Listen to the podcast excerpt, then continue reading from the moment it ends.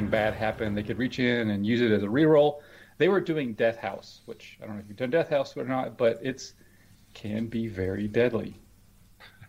I remember. Yeah. Well, I mean, the the only thing about inspiration is you can't use it to re-roll. You must predict it. You have to use it before you roll. It's not a luck point. It's I know, It's- but they were using it like Sure. luck points. I mean, they were Oh, just. oh. It was like the oh. only reason this group survived is because they had 300 d20 to do rerolls. Otherwise, they would have just been destroyed. I guess it's a nice way to save a TPK, but again, I I don't. I would not want the audience to run the show. That would I'm be going to say, but, that would but go again, south very quickly. I wish to have the TPK. So Yeah. yes. It'd I be like like, death. Death is dramatic. Of course, we could do a whole uh, a whole Spock thing. You know, back in the day when they were trying to decide the fate of Spock for Wrath of Khan, Mhm. they actually had people vote. You know, do we kill him or not? Oh wow, that was Mhm. before the internet too. How'd they tally that? How'd How? they get the information in? Careful. They They used picked to kill pigeons? What the hell? We actually had the little rotary. You know, your finger it hurt after you dialed numbers a couple of Yeah, times. you had to If you miss- physically dial it. And If you Uh-huh. miss one number, you're like, cut right. uh, Yep. dial one eight hundred die Spock die. Cast your vote. Or- oh look, we're we're we're going. Speaking of space, uh, are we in space? Uh, I don't know. Oh, I thought Coward's here. We I can thought it get looked like embers. embers. It does. That's what Yeah, I meant. from a It looks like embers. Hi, coward. Well, coward's here. We can officially get started. Yep. Oh, more secret info about Coward. I'm going to add that to my board. That's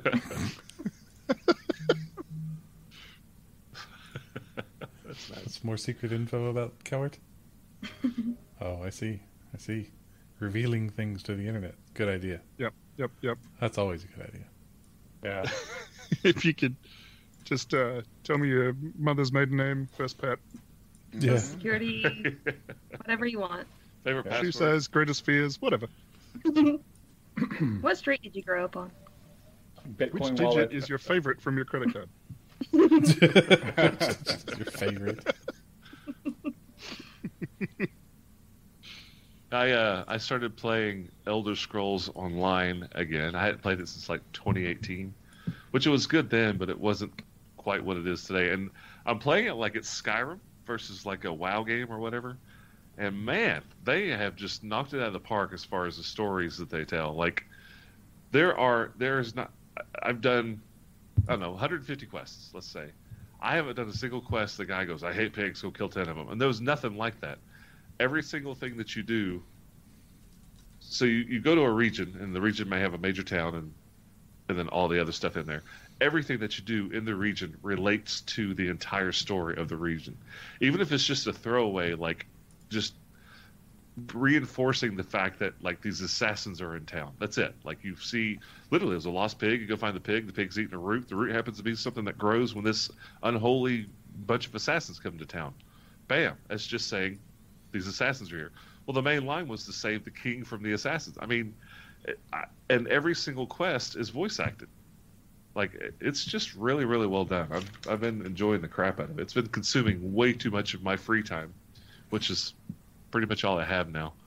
Uh, so that's what I've been doing for past week, give or take. I remember when I did the expansion that included the Skyrim location. After playing Skyrim, it was like this huge wave of nostalgia. It's like, wow, this is really good. Like I'm really in solitude. This is really, really solitude. It's, it's super cool. Yeah, they they uh, the writers are fantastic. They're they're they get you really into the the uh, Daedra princes, and Mhm. you know you get to know them all. Like and the- way they do it, it's like you're not just barraged with it, but you're hit by the same name seven different times. So you're starting to like, okay, I know who this person is now. And you go to one to like you got Sheogorath, the insanity guy, who has like the House of Cheese, and Yep. then you got uh, Malgora or Mal Bolog or whatever his name is. He's newer to me, but I don't know. It's just they give you trickles of information enough to where like you generally understand what's going on with the plot. Where like World of Warcraft. I, I use that because that's what the golden standard right now. Um, it just I don't feel like there's a story. You just kind of go kill a dozen pigs and then go kill a dozen birds and maybe go to a raid. I, I don't know. The story is much better. Just saying. Hmm. Had had to get that out there. I'm, I'm, I'm gonna have to plug my house. My house's crack is Final Fantasy 14. Yeah. Yeah. That's that's another thing I think ESO did really well with the houses because like you can have I mean there's 150 houses, right? And they're just money, money, money and all this stuff. But there are also teleporters, like for free. You can go from Uh-huh. house to house without having to pay. And some of them are pretty big and they have done a lot to uh, give you things to play with your house. I, that's not my thing. Like I don't want to play Sims when I'm playing MMO, but I know I'm not the majority. Um, and I played Final 14. I just I I don't like that style. I don't like the, the art. I just could not keep with it. I've lost my I thought it was I thought it was pretty, but I, I didn't. I wasn't able to stick with it. Which one? Uh, fourteen, Final So Fantasy the, fourteen. the interesting with 14 thing and the, the crime really is there are I think five sort of expansions if you count the original story, and the worst by far is the original story. so you've got all these people that want to play the game, and right out of the bat, right out of you know, right out of the gate, you're playing the worst part of the game because once you make it past and if you if you read reviews, everyone everyone that likes the game says the same thing. Slog through the first part, it gets much better. What's And the- go What's ahead. considered the first part? What's that mean? so there are multiple multiple story segments, if you will, and the very first one is called A Realm Reborn. Yeah. Yeah. Okay. A Realm Reborn is by far the worst story. By far. Ever. Yes, it's terrible. And well, it's not quite terrible, but it's not. It, it, it is, in many cases, unfun. That is, if if you purchase a boost to get through the first part into and start with Heavensward, Hmm. you miss some critical pieces of the story. Oh, Um, and there's some pretty significant crit- critical pieces of the story that you do not play through. So other things later on make a lot less sense. okay. So it's so you can do that. So, so for instance, I played through Heaven's or Realm Reborn. My wife did not. And so later on, when we encounter certain things, I'm like, oh my gosh, that's where that came from, and this came from, and this is where this person is, and that's their story. She's like, I don't remember any of that. It's like, well, it's because you skipped it. So storytelling pretty well done in It's 14. fantastic. It's Yeah. it's probably the best story. Period. Well, when I beat really good. ESO, I might join that. It is. It is. I mean, if you if you if you play a game for the story, the story is fantastic. Well, that's all I really intend on doing in uh, ESO is just going through all the quests. And I know there's like I don't know months and months worth of playtime of quests, which is great. It's to me, it's like playing a 500 hour single player game. You know, I'll, I'll jump in and and the funny thing is, I'm actually doing some PvP stuff, which I don't normally do. But they've made it to where even that's interesting, and it uh, it helps the storyline. Like Sheogorath, you meet him in a PvP zone. He's like, "Come to the House of Cheese. I want to do something." I forgot what it's actually called, but something cheese. It's Cheesemongers Hollow. Cheese, yeah, that's it. Cheesemonger's Hollow. Um, and he talks to you there, and like you get some pretty good in-game like PVE bonuses just for going through one a day, just like your daily. Uh, You just even if you just get destroyed, it doesn't matter. Like just getting in there and doing it, spending ten minutes, it gives you buffs outside of the game, like speed buffs and you know happy things like that. Um, anyway, I'm I've just really really been enjoying it. Good. When you say doing some PvP stuff, do you mean getting your butt handed to you by other players? Because that's how I normally do PvP stuff. You know, Come kill me. I uh, I went online and I watched a video. I'm playing a Templar, and I, I watched a video on how to be better, and it was very very helpful. And I'm actually a lot better, like uh, in PvP. I, I'm no by no means good by stretch of imagination, but versus dying 15 to 20 times per game, I died twice and had 20 kills. I mean, like, it helped a lot. So, just a little bit of knowledge went a long way. And key binding, that was. Well, anyway, this isn't the MMO channel. this is the MMO show that you guys have, don't care about at all.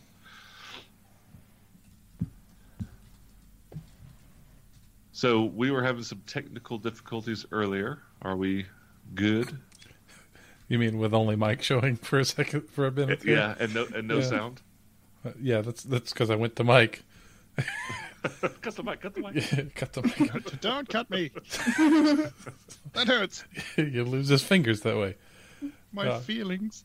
Yeah, I, I've I've got I, I've I've changed. Obviously, I've changed things, but um, I've got it now so that What? everyone, all all of our video feeds are their own individual scenes, and so I pull I pull those scenes into a into a, a, a bigger scene.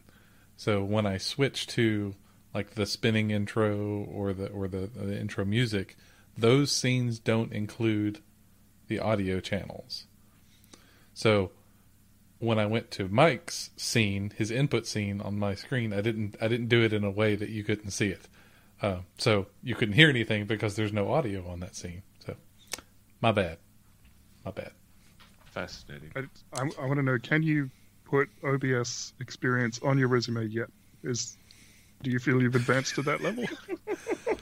Um, when I when Because I you should. when I finish doing the things that I want to do, because I found I found something fun. Um, when I when I finish doing the thing, then then I then I'll put OBS on my resume. Okay. So are we going to be at warp speed this entire episode? I mean, we can I'll we endorse can, you on LinkedIn. we can do something else if you want because I can I can change that pretty easily now. okay. I can uh, let's see. Do see. you have er- erupting volcano? Do I have erupting for a friend. volcano? I can add an image somewhere. This is great for the This is- podcast. This is Yeah. going to be huge content for the audio I listeners. mean, I mean, what, what what do you want? What do you want here? Um, how about the original screen with maps and all that good stuff? Oh, that I can do. That's Okay. that's easy.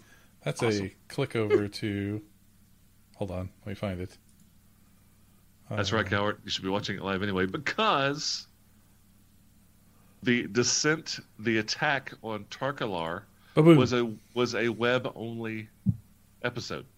It It's did an not go. exclusive. It's an exclusive for Twitch only. It did not go onto the podcast. It just that's how it worked out. so it's always good to watch it on Twitch because you will not miss it. That's true. Which go, comes to the next point. Um, let's talk about what happened when you went down into uh, Tarkalar's uh, cavern. You guys, the so the episode before that, you went up, back up to town and you talked to all your resources. You talked to everybody in town. You got all kinds of gear and and and just got ready for a lich fight. Like you, you did exactly what you do when you're going to go fight a lich, and you know it and you went down there, and the six of you, the three PCs and the three NPCs, your henchmen, had an epic big blowout fight with this minor lich. Um, the final strike coming to uh, coming from Farazan when he leapt over and smashed him in the knee, took his knee out, and then crushed him in the face. And then you went and opened his chest and that's I think a good place to start because we stopped right there. That episode took like two hours and twenty minutes, Oops. and and didn't really get to check out the stuff that was in the chest.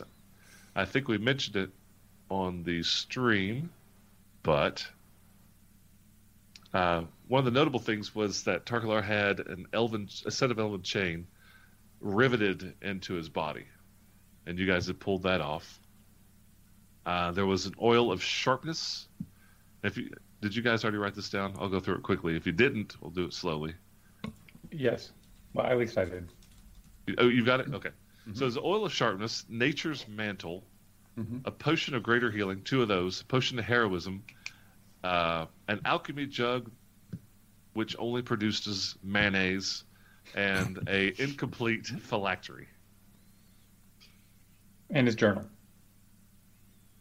Large and, And and, his and, journal. his journal and his journal where it was uh, obviously written by a madman and it was just talking about how um, he had he was part of the Ebon Triad. He considered himself the most powerful. Um, he had been trying to convert himself for a long time and then he was seen by the smoking eye which immediately changed him to this lich and also drove him insane. And you could tell by his journaling that towards the end, the more recent entries, it was just more and more uh, not just poorly written, like scratchings, but just dis- disjointed thoughts. You know, word salad and all those other psychological words. It was just Like any- hard. Like Huh? any blog, after a while, it just becomes It just meaningless nonsense. Yeah, it looked like a it looked like a Google uh, one of those Google things that helps you look up the the page you want, where you just like slam just a billion different words, and if you Google it, you go to their website. A word cloud? Yes. Is that what that's called? Yes. Yep. T I L. so you finished off Tarkalar. Uh, you also went around and you cleaned up the bodies. Took a little bit of time doing that. You threw them down in the horrifying blood pit with all the little amoeba things down there, and that's where we left off. And just before we really get going, if you haven't noticed, Rachel's back. Hi, Hey. Rachel. Hello. Hey. I know. it's a good. It's a good reintroduction. And I'm um, really confident about that. the crowd goes wild. I didn't hear the raucous applause. Rachel's back. Yeah! Hey. Yay. There was much rejoicing. Yay. And as uh, as Mike said off air before we got started, we can do this now because we are now affiliates with Twitch and can afford her. That's right. You gotta have that Your big subscriptions for go directly to helping Rachel eat. That's right. Please, honestly. so yeah, we are officially now, as of between this this particular episode and last episode, we're Twitch affiliates, and everything that goes along with that. I don't really know what all that means. If you don't either, go look it up and have fun. But we're officially uh, we're officially Twitch affiliates. Yeah, write in and tell us what it means. Yeah, please do the research for me. I don't want to. so we're going to put you guys back up into Cauldron. And today will be our vignettes. We were going to do a lot of different things. I went on vacation, and then something happened the following week. We couldn't record, and here we are. So we're starting tonight with our vignettes. Um, but let's kind of finish up what we did last time and tie it in today. So you've finished off with Tarlikar. Now what? Fireworks, apparently. Are we? Oh yeah. No, really. Hopefully they they don't get too excessive. Well, this is the month of July. Yeah, I know. I, I, I get it. think, I think actually, um, we did make it back to Cauldron, I believe, because I remember wanting to go to Jenya, or it's not Jenya now. It's um. Oh my goodness, I can't remember the guy's name. Rupert? Rupert? No. Roberto? Are you talking about the St. Cuthbert? Yes. That is Rufus. Rufus. Yes. Rufus. Rufus, Rufus- because Rufus Laro. because Jenya is important. Er, Jenya is now the high priestess of Yeah. the Church of St. Cuthbert of Cauldron. yes. and Rufus Laro is basically who Jenya was when you first got here, and is more or less your contact. But Jenya has also said, "I'm very busy, but my door is always open for you." because when we were down there, we, we were down there for a reason, looking for, you know, the um, the uh, the formula for the wand. Yes. But we ran into a couple things, all pretty much related to the triad, the Ebon triad. um, and the journal talks about this dark eye, which is what turned Tarlikar into a lich, which seemed kind of important. The smoking eye. Yes, the smoking eye, Yes. which I don't know if it's Ayaz or not. I don't know what we're. We I don't know. Khaldun doesn't know. So Right. it's like, let's talk to somebody who I know about what this is, this source of lichdom, because it may be important.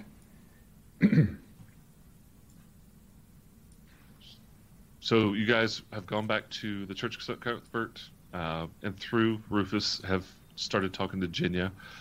And it just so happens that this particular day, when you go to visit uh, Jenya, Alma has is here. Mhm. Now, Rachel has been gone for months. Alma has not. Alma's been around. You've seen her at the church several times. You've seen her around town, and and Rachel's going to go more into what she's been doing when we get around to her vignette. Uh, but it's not like she's just been gone and all of a sudden, poof, here's Alma, right? Because I, I think I know I brought her up a couple of times. Like you see Alma doing this, and you know she's around town and blah blah blah. So Alma did not disappear. Alma just had other things that she prioritized versus what you guys are doing. She's And just been flipping us the bird every time we see her. yeah, exactly. She's like, don't you care about the environment? Freaking tree hugger. Yeah. So you do go back and uh, the four of you, if you want to do your intro- your uh, hellos again. But like I said, it's not like it's been like oh, it's been forever. It's been Yeah. well, we saw you three days ago, so what's whatever. Um, you do have time with Jenya, and I think we did this also la- uh, during the uh, Twitch only exclusive. Um, went through the journal and she she actually translated it because it was originally in uh, Nolish. Um, and she's the one that basically gave you the information that I just told you about. You know, he was talking about creating. Uh, one of the other things is that he was creating cages, um, which you did see some. Uh, you saw evidence of that in that gigantic room where you fought the um, Slaad. the slot because you saw that was remnant because uh, actually it was Khaldun that could tell that it were cages were being made here. And these cages were being built. They were humanoid sized cages and the Ebon Triad had been contracted to create these cages because they had the space. Um, and it also um, the, Ebon Triad had been contracted because they had the space and they had the time, they had the effort, and all the cages got done months and months and months ago, maybe even a year ago at this time. Um, all this was in the journal, and you felt like, based on the information and what you saw down there, that this was just a cell for the Ebon Triad, which, uh, if we haven't said it on air yet, the Ebon Triad is a very secretive, somewhat secretive, not too much where nobody knows about it, obviously, but um, it is a sect of three separate religions: Vecna, Hextor, and Erythnul, all three evil gods. But the Ebon Triad is a subset of all three of those who've come together to create what they're gonna, what they call the Overgod, and it's going to be the o- culmination of these three gods as a major god. And I had in the in the diary, I had a note that says uh, Talakar intended to become a lich, kill the other two, and help Vecna become the overgod. So That- I, I don't know if that was the other two gods or the other two leaders of the of the So he- compound. he wanted he wanted all the glory and he didn't Yeah. like the other two and then once he became a lich he started he just like lost his mind Okay, Um, so which can you can you um, expand on that pronoun he? Which he are we talking about here? Tarlikar lost his mind and wanted to get all the glory for uh, for the Ebon Triad. Um, he is a he was a full believer of the Ebon Triad. The the thing about the the three religions, Vecna, Hextor, Erythnul, versus the Ebon Triad is the three main god religious sects do not like the Triad because it feels they feel like they're taking away from the actual whole god itself by creating another god. So they're their own entity. They're pulling a lot of their their dogmas and, and their beliefs from the original, but their belief is to original is to eventually create the singular god from the three. That is the Ebon Triad in a nutshell. Help, I'm in a nutshell. That was from Virginia in my voice. Exposition, go. Yes. well, she has heard of. I mean, you know, she's they've got a, a pretty good library here. She's a well knowledged uh, priestess who's who was under uh, Sarcem, who was a very very powerful cleric who actually did a lot of traveling for the church. So he gained a lot of knowledge and passed it down to her, and that's how she knows about this secretive uh, Ebon Triad. Till he died horribly. Till he died at the hands of a monkey. It's not very nice. Yes. He was never a- do things like that that. was an uber monkey. It was. It was- He, he was. A, he was kind of tough. Monkeys are rough. Tongue Eater. Yes. Rip Yes. your face off. His name was Tongue Eater. Oh, that monkey. I was thinking about a different Yes. monkey. Sorry. Guess why? he liked Tic Tacs. so, what are you guys doing?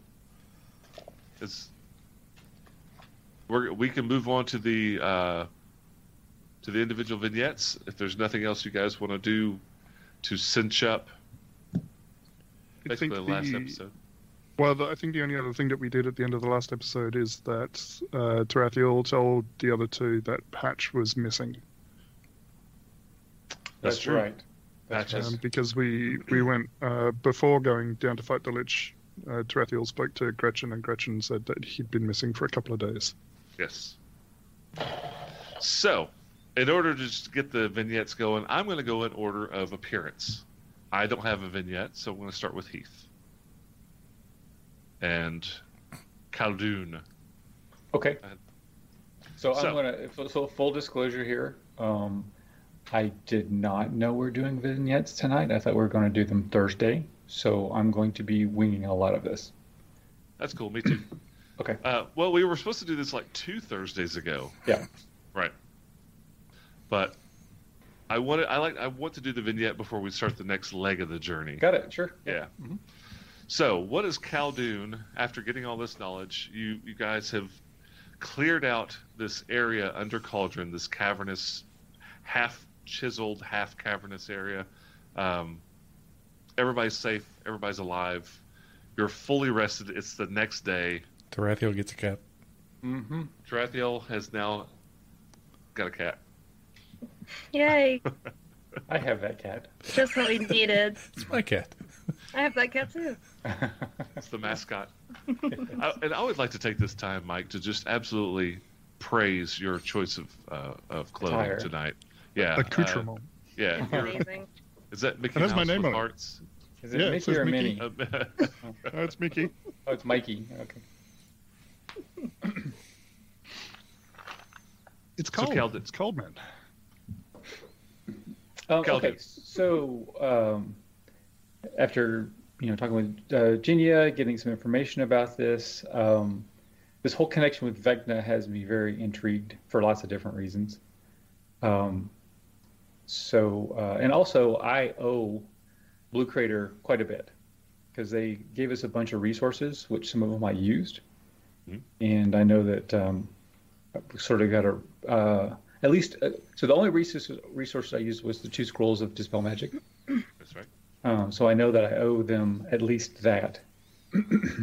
Which could be time. Doesn't have to be money. Right. Um, so uh, I would like to uh, go to Blue Crater Inn and uh, talk to. Okay, my brain's having to, to Jonathan. reload. Jonathan is the doorman of the Blue Crater Jonathan, but Academy. then there is Master uh, Deacon. Master Deacon. Yes. Yes. Yes, yes, yes. So to go talk to them and sort of reconnect. Uh, I guess we've only it's only been like two hours because we went down there. we had the whole, you know, teary-eyed Hobbit scene of, "You're gonna go face a lich and die. This is Right. terrible. You're such great people," you know. Um, and we survived. That's that's exactly what happened. As the story story was told. Um, so yeah, I'll go back here. I'd return all the other things that he gave me. Um, he gave me scroll of fireball, wall of stone, haste, uh, protection from evil or good. He gave me a bunch of stuff, Yep. which didn't use. I give it all back. All right. Um, and No, those are yours to keep if you like. Uh, just like I said, you have to work off the time, but if you want to return it, that's just as fine. Either way. Okay, then um, I'll hang on to them, and I will, you know, work it off because these are extremely useful and valuable. Yes. and I can't replace them. Well, I can replace the, I can replace the fireball, but none of the other ones. If you will help some of the other students and instructors uh, create recreate the scrolls with just here in the in the academy, uh, we'll call that payment. Okay, fair enough. Thank you very much, Mr. Deacon. Um, and so, I, and I lay out the journal. You know, it's it's, it's Tarlakar's journal? Tarlakar's journal. Okay. Explain to him sort of what happened, what our experience was, and the, the connection with Vecna, which I think in wizardly circles that's going to like pique everyone's interest Yes. because he's like the uber lich god, god. of magic. Yes. Yeah. exactly. God, deceit, trickery, liches. Yes. um, and um, talk about how Tarlikar was a disciple of the Ebon Triad. Apparently, he had some connection with Vecna, um, and Vecna became jealous. I would say, perhaps, of his pursuit of the Ebon Triad. I don't know if Vecna caused him to become this creature, this minor lich, or not but you know it describes this event where this dark eye looked upon him and all of a sudden he was inflicted with undeath It's, it's the smoking eye.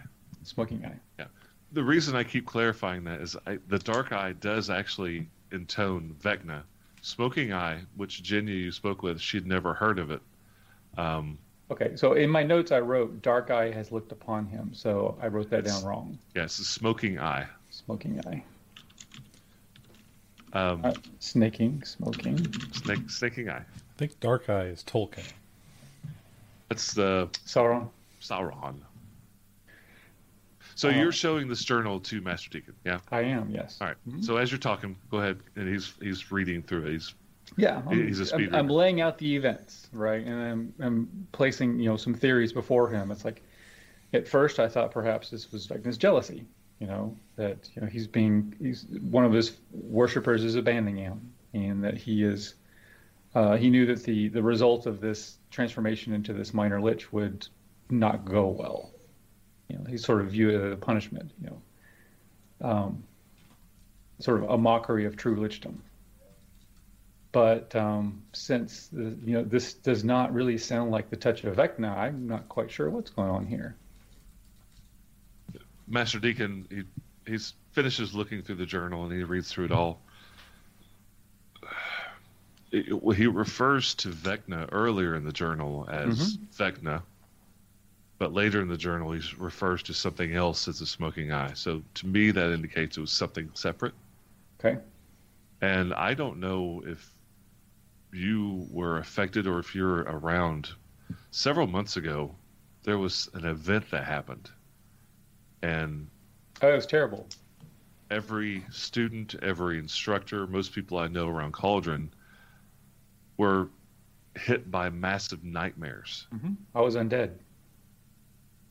You were undead and you Mhm. had the nightmares. I did.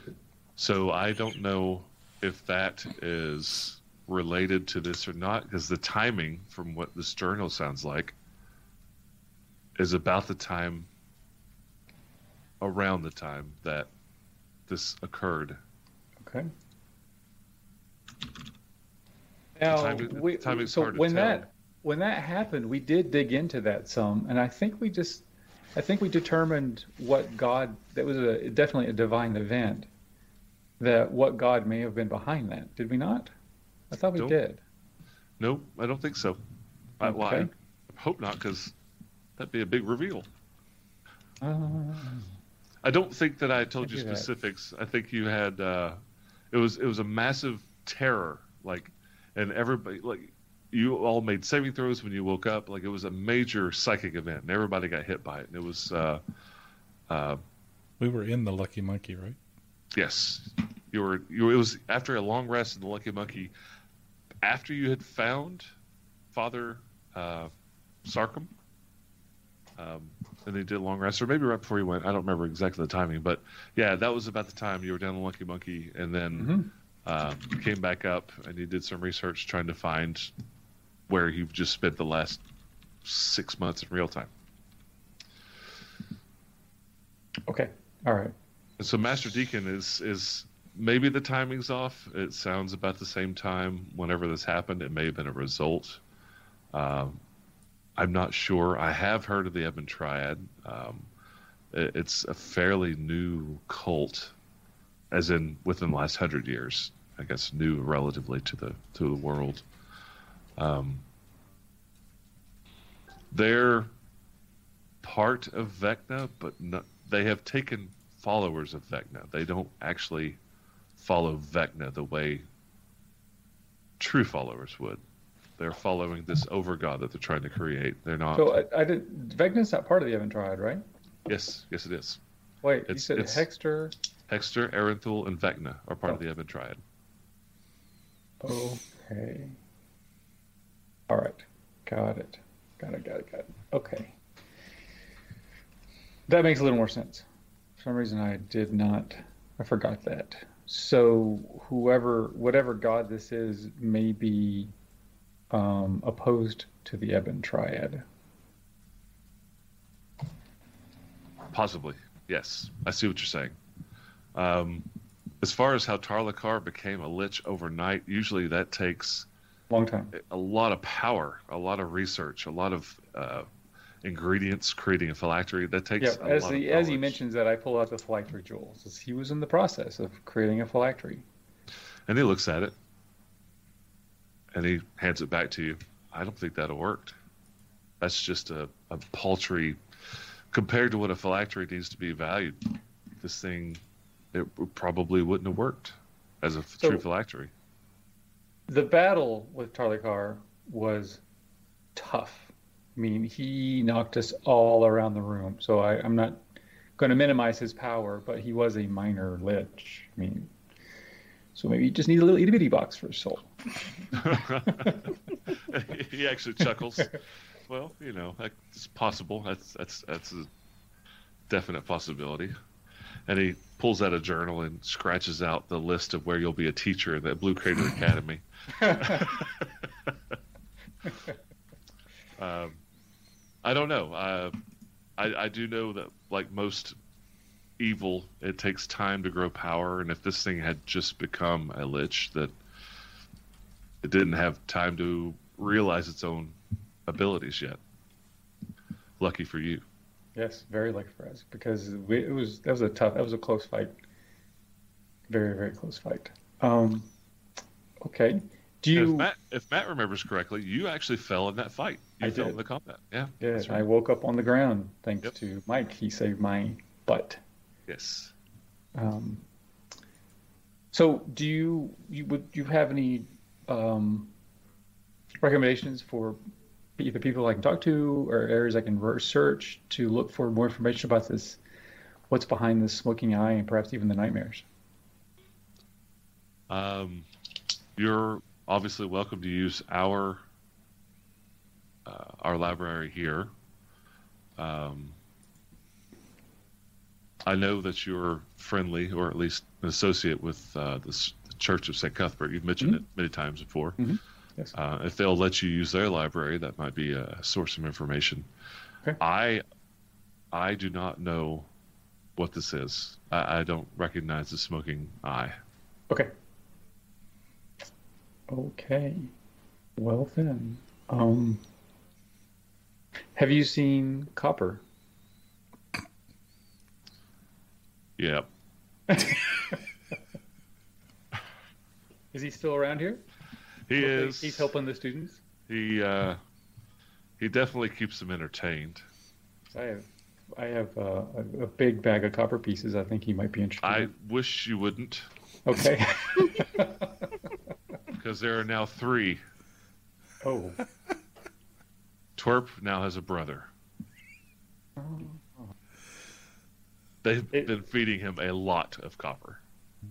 Well, hopefully, hopefully they're useful in teaching some of the new students things like transmutation, maybe even illusion.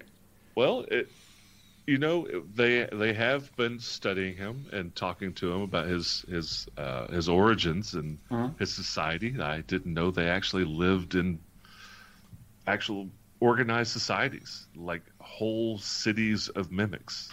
I never knew that. So, yes, Boxy, and to a minor extent Twerp have been very useful and very helpful in teaching students and instructors.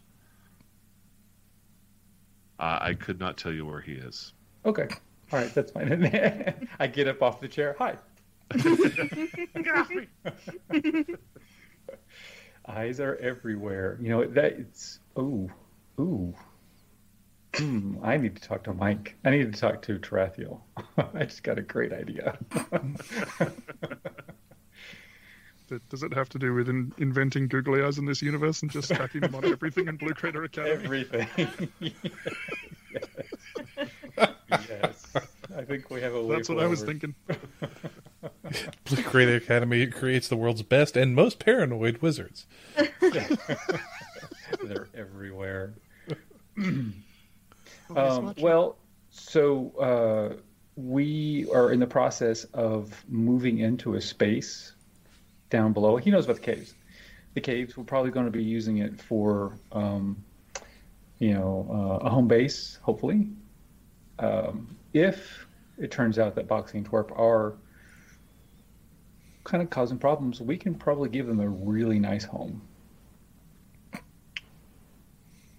Promise? Also- Also, um, there are lots of spaces, um, and the area was home to a very accomplished lich, um, a very accomplished uh, gnome wizard. So there, um, there's pretty good library down there. If there are any students who would like to come down and perhaps get some hands-on experience with lots of different things, they, I, I have to speak with my my um, my friends, but I think they would be more than welcome to come down, perhaps spend some time, do some research. if you allow our faculty and students at your discretion to come down into that area and do some studies, he pulls out the journal and rewrites instructor for the Blue Crater Academy. yes, I, I, You- I don't I don't know the architecture. It looks dwarven to me, but I I don't know that kind of thing. So um, there's probably quite a few things that could be learned down there. Also, it's very wide open spaces. So if there if you do need spaces for explosions, there's there's spaces to be had. So I'll extend that offer. I do have to confirm it with my friends though before I can. I can't just. It's not mine completely. But in either case, he stands up and holds his hand out. By the power invested in me as the head instructor of the Blue Crater Academy, based on your accomplishments, you are hereby welcome to join us as faculty. Uh, well, I accept. Thank you Fire very alarm. much. Fire alarm. Yeah. Um, your knowledge, uh, your experiences alone put you way above anybody else that's been in tenure. No tenure. I can't blow up students. No tenure. No. Um, just based on your experience alone, you've you've you and your friends have fought and defeated a vampire and uh, a, a lich, and you've basically befriended a mimic. Yes, you are welcome. Uh, you would be an, an amazing addition to our. I almost said church, academy, academy. Uh, I thank you very much. This is um. This I never, never in my dreams that I imagined when I fled my society that it would I would find a place where I was so welcomed. And on that note, if you ever have time and have the inclination, I would love to speak with you about that. You're leaving Tunareth? Mhm. Tunarath, you're leaving, just your experiences. Okay. Yeah, I'd be happy to. Excellent. Achievement unlocked. Achievement unlocked. Professor. You may use that as your prologue to your name now, like an Uh-huh. MMO. Professor Caldoon. Professor Caldoon. Gotta I just realized I don't have any uh, labels on anyone, Oh, come on. and we lost Oh. Rachel for a second. And Rachel's gone. Well, that was a short stint with Rachel. We'll see her next time. I don't know where she's at. I see her. She's right next to me on Hollywood Squares. Hold on. Mm. Well, I was going to endorse you for OBS on LinkedIn, but now All right, so you're going to look into more information about the smoking eye. Yes. Was that specifically it, or were you...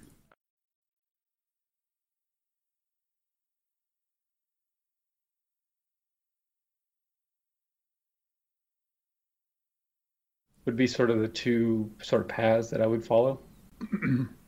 all right? looking for some kind of connection. Um, so I, I think those are really my primary concerns right now, as far as sort of this little section is concerned. Okay. Um, there are some things I would like to do as far as you know, either researching or buying or crafting magic items, but we don't need to do that right now. All right. So basically, then for the next couple of months, which is basically the dur- excuse me, the duration of this vignette, you're going to be paying your time back Yep. and researching the smoking eye, maybe the nightmares, Yep. and Ebon Triad. I mean, just because Yes. you asking a lot about it. Right. hmm And then, you know, if I can spend some time either crafting or finding uh, some way to purchase a couple of things. What do you have in mind? Um, well, I, I have a, a short, simple list. You know, the first one is goggles of night, so I can see in the dark. dark. Um, right. The next one is, um, I think, boots of flying. And then the last two are an amulet of health, and then upgrading my um, arcane grimoire, which this phylactery jewel would be the perfect thing to do that with. It's definitely uh, usable as uh, a magic component. Absolutely. So those those are the. I mean, I I, I doubt I have to have to do all that, but that's my short list of things I would be interested Okay. in. All right, I'll take a look at those between sessions, and Okay. we'll talk about that later. Anything else for your vignette? That was short and sweet. That's That- that's fine. He's That's just kind of yeah. like. Yeah. All right. So you'll Oh, spend. uh, uh, oh, too late. Sorry, Sorry. you said you were done. Sorry. um, as far as our our um, the cave is concerned, Oh yeah, this as is an actually something you observer, yes, arcane lock. I can arcane lock freaking everything. So let, us talk about that real quick. Are you? uh, This is the whole part. This is everybody. Are you guys moving down into that area? Yes. I, I would like to. Uh, I don't know if we've had the discussion, but I think it'd be smart. Well, I would just like to have a name for it instead of the place or the joint or, you know. So think about that. Something we can call it. Um, but cool. So you're you did actually mention uh, it was last episode, but we're talking about what you were going to talk about during the vignette. And one of the things you want to do was to shore up the defenses. Uh, you had spoken with uh, Keegan Gelv, who has been hiding out at uh, St. Cuthbert's Church with Jenya because he's still exiled. I mean, he wasn't forgiven for his, his part in the kidnapping of the children. I think Um, did did Tarathiel not offer him perhaps some place to stay down in the cave? Y- y- yes, but we had to finish clearing it out before Right. Oh, he okay. could come down there. Yeah, So th- he was going to work on putting a physical lock on the door, like putting up a gate. Um, and I gave him the hat of disguise, so he can move around the city. Right. So he's, uh, granted, it's been a couple hours, but Keegan has been, at this point, just drawing schematics. Like you gave him the dimensions of it, so he's in the midst of creating uh, an iron gate that's lockable uh, with a badass lock. Um, and then your three henchmen are also going to be moving down in there, and just to kind of give you guys a behind the veil, and I guess the listeners too, you guys have a pool of henchmen now, right? You've got the three that helped you fight Vecna, Vecna, help you fight a lich. Um, you've got the two that you discovered down in Drakthar's Way. Um, you've got Keegan Gelf. Um, and honestly, if you chose to, you could have probably a student from um, the academy, or even a priest from St. Cuthbert's Church. So you're you're acquiring these henchmen, and they are as to where you want them to stay. If you want them to stay down there or whatever, y'all need to have that discussion. I'd like to do it on air at some point. Maybe not today during the vignettes, but like just you're growing in power, growing in, in, in notoriety, and people are wanting to follow you and learn from you. And honestly, uh, after you finished up with Master Deacon, uh, he mentioned that you're welcome to take a student. That one. yes. Um, okay, I can definitely use some extra hands because the place is large. Okay. Um, so I would appreciate that. So I'm gonna let you come up with him or her, whatever you want.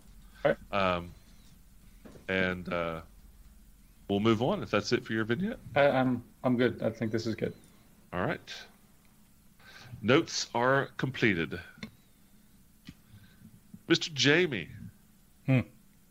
What's Farazan doing? Fiddling. Jamie Jamie is working on the stream. He's being very diligent. I can see that. Yes. Do you want to skip and come back? We can go uh, to you later if you'd like, if you need No. some more time. No, as long as everyone, you know, as long as Skype will chill the out, um, then I think we'll be fine for just a minute. Okay. So I think um, I remember that Farazan was going to go. I think he was So headed to, to Skies. Well, I wrote it down. You, you gave me a couple of things you wanted to do. Um, you wanted to go to Sky's Emporium. You Mhm. wanted to go to the, Saint, the Church of St. Cuthbert because you wanted to talk about training Thistle. Mhm. And at the time, you even mentioned taking a level of cleric at some point, maybe. So maybe talking to, to Jenya about learning more about St. Cuthbert and whatnot. So that's that's what I've got written down. Yeah. By all um, means, it does, doesn't have to be any of that. You can do whatever you like. Well, the the um, taking uh, Thistle to Saint Cuthbert or to um, what's the other one? Kord. The- Kord, yes. Yeah, Kord. Maybe just to give him uh, fighter levels, or um, um, but yeah, yeah, just just the you know training montage sort of thing to you know get get them get them their levels and uh, and uh, I don't remember what it's called sidekick levels. I'm, I'm I'm imagining the scene in Conan when they're doing that. You know, the training and the, the face and the. I, I totally had Rocky in part four in uh, Siberia, like running through 18 feet of snow and doing push-ups and stuff like that. But yeah, the general training montage 101 with Thistle. Mm-hmm. Um, so game mechanics wise, these guys level up as you do. Um, it's they're pretty basic. It's not like you can't multi-class with one of these Yeah. guys. So taking him to see uh, uh, to the the t- the uh, Coliseum basically of Kord uh, probably would be better. Of course, Saint Cuthbert is a very very martial god. Like their their priests aren't just like monks; they're paladins and Hmm. And you pretty sure uh, Jenya could hold her own in a fight. Uh, so really up to you. Depends on who you'd like to go to. Uh, Uh, Or well, both. I mean- Farazan, Farazan is going to be uh, spent because he spent um, kind of in that in that first uh, little bit. He spent time at Kord, and it was more. Um, sorry, I didn't realize Mike had actually gotten up and left. I freaked out for a minute because I was like, "Ah, there's an empty spot," but no. Uh, I was like, "What did I do?" Uh, so he spent time at Kord, you know, learning more, you know, uh, uh, you know combat maneuvers and that sort of thing. But now I see him spending more time at St. Cuthbert, learning more tactics. Um, Okay. So when when he and Thistle are training, um, it's you know maybe a session at Kord, you know, beating the hell out of him. You know, get up. You know, now, now that he now that he's hurt, he drags him over to Saint Cuthbert, and sits him down in front of a in front of like the little um, you know chessboard thing with the with the slidey you know the uh, the, the the war boards where you slide the units around and you know you're doing the war games and things like that. You know, simulating uh, troop movements and, and things like that. So you know, prop, propping him up when he's you know uh, exhausted, and just trying to teach him those sorts of things. Because I I see the um, you know the fighter bits of Farazan as you know more more focused on you know the swinging swinging the staff and that sort of thing, but the uh, battle master where he's you know learning control and having knowing how to do um, you know the the trip attacks and the ripostes and things of that nature and the uh, the precision attacks. He's learning those from the people at St. Cuthbert because they're a bit more controlled. They're a bit more, you know, um, well, tactical, for lack of a better reason. And that's the way I, my interpretation of it, you know. Well, it makes sense because you look at Thistle, and he's just—he was basically a thug. He was a—he was a merc hired just to guard, uh, you know, it, no real training. So, yeah, it, it, it makes a lot of sense that uh, you would take him and honestly, it's not like Thistle is assigned to Farazan. It's just Yeah. use that as you're controlling him. So you Mhm. could take all three of them and do the same thing all three, basically giving reason for them to level up, quote unquote. Yeah, yeah. So all three of them, you're taking them to see uh, as Felkir at the the uh, Temple of Lordly Might and go through all the then yeah, and then play some chess and war games. So sure, absolutely, you can uh, train all three of them. Mm-hmm. Um, And, and the sidekick levels, those are in Thematically. warrior, right? Uh, It's called something, but theirs theirs are the the martial type. There's three different kinds. There's like a roguish type, there's a fighter type, and then there's like a caster type. These guys are the fighter types. Okay. Uh, yeah, experts, spellcasters, and warriors. So Warriors. That's it. These three are warriors. And at this point, they're still level three warriors. I'm going to level them up on your even levels. okay, okay, excellent. Okay, so they so they're um yeah, so they get their their improved critical at level three. So yeah, he's he's. I could I could see them kind of making progress. Um, you know, when they when they strike, they're striking you know a bit more precisely. You know, um, even even Farazan doesn't have improved critical, so he can see he sees them striking a little bit better more often. He's like, hmm, maybe I need, Well, maybe I need to learn a few be- things from you. Well that could be uh, Asfelk here. Like, that, you know, you talk about the Conan montage. This guy sounds like Arnold. Like, yeah, I would, guy would have trained you. Yeah, I will. I, that kind of thing. I think you have done Give a good job people- already. yeah. Get those people here. Uh, but yeah, that's that's what I see. Like him, him just training those guys, uh, use use guys, Use as, guys. as in their in their warrior levels. So, uh, It's all three of them: Thistle, Ajar, and Sakuro. Mhm. Going to train all three of them. Okay. uh, yeah. And um, have we spoken through our level stuff? Is that part of today, tomorrow? Uh, you time. did level up after. We can do that when everybody's done. With, Okay. it- it- time permitting. If not, we'll just do it next time. Okay, okay. Um, and then let's see, uh, the trip to skies. Okay. Go to Sky's Emporium, and Mhm. the little uh, gnomish woman who you've spoken to on several occasions. Uh, welcome. And she's dusting things off. And she beams with like pure joy and happiness to see one of the three people who have given her more money than everybody else in the last 10 years walk in her door. Yeah, just just she, like, ching. She yeah, brings out like the the crystal and like the caviar. Like, have a seat. what? Let's discuss what you're buying today. he, he kind of he kind of you know leans back from the from the expensive food. He's like, that is not necessary. Hmm. I do not require any Okay, fancy food. Yes, she gets pulls out a cracker. I can afford this now. I'm glad to hear it, but I'm not here for food. I am here for more equipment. Okay. I'm looking for a belt that will give me the strength of a giant.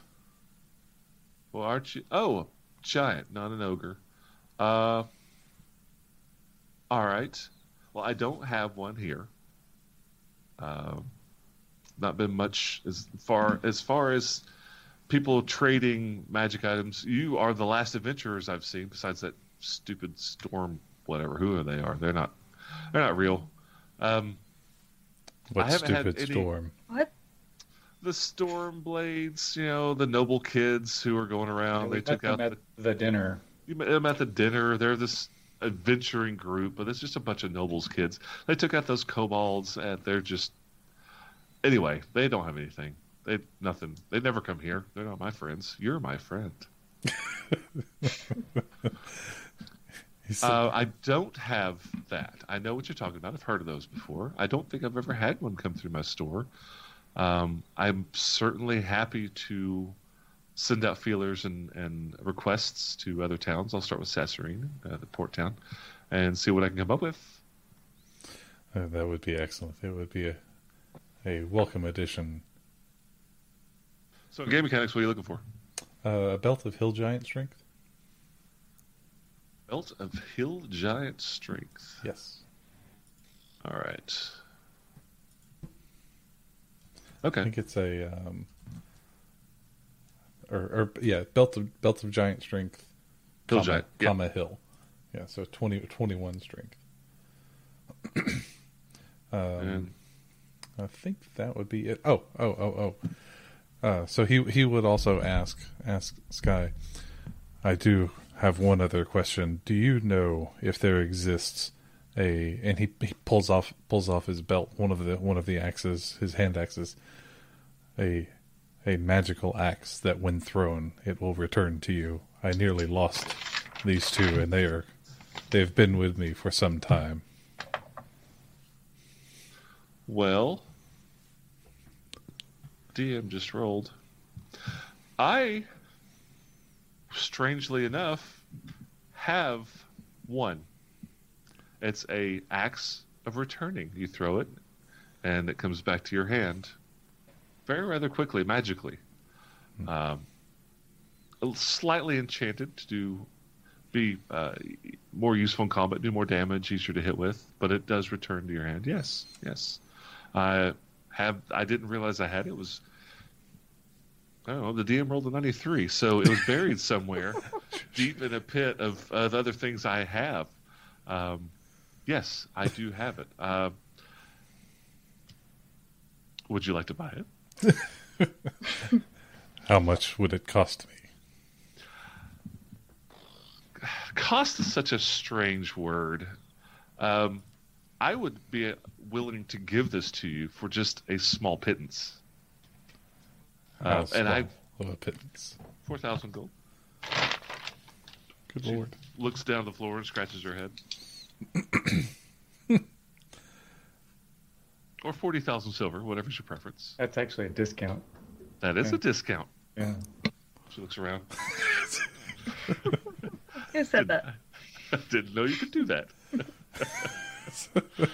and now his box is empty. Now I'm really freaking out because Yeah. he's not sitting there. Not really saying. Says uh, that that may be a, a little much. Uh, that's what I was hoping to pay for the belt. Uh, the belt might be a little bit more than that, about the same price. But considering I have to find it and pay finder's fees to get it here, it might have a little up, a little bit more of a an up charge to it. Um, four thousand or forty thousand silver for an item of this exquisite, and she throws it wah, against the wall, and it hits and sticks and right back in her hand. Is uh, not a trifling trinket. Well worth every silver. Normally it would be five thousand, but you are a very good customer. You and your friends, where are they, by the way? Do they have any need for more items? Uh, believe they are investigating some things. We there seems to be another missing person. Oh dear, have them come investigate my magic items at some point. Um, are you interested? I'll hang on to it if you would like to go uh, procure money or get a loan. Get alone. It says it's a if it is an axe of returning. I don't believe you'll be able to get rid of it. you're, you're the funniest person I've ever met. Would you like to buy this now? Uh, not today, thank you. Would you like for me to hold on to it for you? Yes, but it may be some time until we can kill How another lich. How much time are we talking about? How long has it been since the last time I, we came in disguise? Months. Yeah.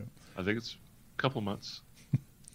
He says probably another few months before we can I can gather that much silver. All right. I'll try to keep it in stock. Give me a, a, a insight. Oh yeah, this is going to go well. That's right. Uh, insight. Uh, it's not. It's not terrible. Twenty. Twenty. I just. Uh, you you are very very certain that she will not sell this in the next five years. Yeah. okay. But you know, she gets- she takes it. She sets it over on the on the. I will keep this just for you at the same price for one month. However, the price will go up if it's past a month, up to its full retail value of five thousand gold pieces. Now I'm having to talk in gold terms because silver is just not a big enough currency. You come in here with 400 platinum, we can talk. I don't have any platinum. Uh, yeah, don't have that many platinum. so, says, well, I will see So you we, in a month. we have some treasure that I don't think we've doled out because I'm you looking have at a this list lot and of like treasure. like none of this is on my character sheet. So I don't know if this is just fares on like trying to haggle or whatever, but like you guys have a lot of money that maybe you've forgotten about. Remember behind the two um, spawns of chaos, there was that massive uh, uh, chest of like hundred thousand copper, like tons and tons of money. Yeah, so we've got we've got a long list of treasure that I don't think we've really taken the time to dole out because I'm looking at some of these numbers and I'm like, my character sheet has 15 gold on it, and I know that I haven't spent. Well, you sp- you do So spend I've- a lot. I've on been, I, yes, spell I have stuff, bought some spells. Yeah. but not that much. I have I have four thousand six hundred and thirty six gold on my character sheet. Yeah, that's what I'm saying. So, Jamie, just in case, is this like Farazan trying to be coy, or is this Jamie just not having the cash? Yeah, I mean, I've got um, 68 platinum and 4,800 gold. So Okay, I okay. think I think that is right on the coinage, but yeah, we didn't. Um, we don't. this, as far as I know, we haven't sold any of the. Um, let's see. There's, there's a few things I've got here that you know that have some, um, like the the an, an alchemy jug? No, an Uh-huh. alchemy jug. Yes. Uh, the nature's mantle. We, I mean, you know, the the elven chain. Some of those things that I don't know if anyone here could actually use. Oh, we have a jade statue to give to Alma. Yay. Aw, how nice. Yeah, He's so sweet. it's it's yeah, yeah it's a thousand gold pieces. Sweet. um, Pretty sweet. it's pretty pretty sweet. So let's talk about the money that was in the uh, the chest behind the two uh, the two spawns of chaos. Uh, if y'all didn't write it down, I'm gonna go ahead and tell you what it is again real quick because it was a lot. Okay. Fifteen thousand five hundred copper, Yep. Okay. eight thousand silver, Oh. Okay. 4,500 gold, Oh. and Oh. two hundred platinum. Yeah, I did not have that written down. Oh yeah, I didn't have that one. I had the Well- I had an obsidian chest, but it didn't have that in it. Well, the thing was, is things were moving, and you were trying to clear things out. But once you killed Tarlikar, I mean, the place was cleared out. So you had a few moments to go back and check it out. Yeah, you have money. Now, who gets that money is not really up to me, but that is what the party found. Just cash alone in that one chest. And you feel like, you know, that was literally what that was. That was the, the treasury of the Ebon Triad. because we've got um, also there's a, a greasy uh, there's a ruby 600 gold from the this is the slot room I think. Mhm. Uh, emerald 100 gold, 15 plat. Uh, loot worth 1500 gold. I'm pretty sure we have not liquidated any of that. Um, all that cash. So I tell you what, why? Well, let's do that off air because nobody likes to play Excel and Word Perfect. Um, does that? This is That's- yeah. That's where I started. Does that change your mind, Jamie, or do you Um, still want to hold off? I think I think splitting that splitting that between the party um, won't be in it. Not 'cause I- me. yeah. Not me. Well, my my main focus is to get the to get the belt, but then I'll then I'll sell the bracers. So I don't I don't think that's I still don't think that's going to be enough. But yeah, we can we can look at that off air. Okay. That's fine. So you're interested in the axe. You're interested in the belt, but Mhm. we'll just take care of that later. Yeah, yeah, that's All fine. right. That's fine. All right. And then the only other thing I think he would be doing um, would be um, going out to what's what's the blacksmith's blacksmith's name? Uh, the original one, um, uh, Garthen. Yeah, Garthen, because he Oh. had he had spoken to uh, uh, Farazan Sorry. had spoken to Garthen. No, Gurnazon. Gurnazon. He's the blacksmith that Khaldun spoke with when he first got into town. So Gurnazon is the one that's yes, Gurnazon. Gurnazon. Gurnazarn's smithy, number twenty-four on the map. Okay, and number one in our hearts. Uh, but yeah, he'll head over to Gurnazarn's smithy and speak to him because he was he had asked about a the gate, Yes.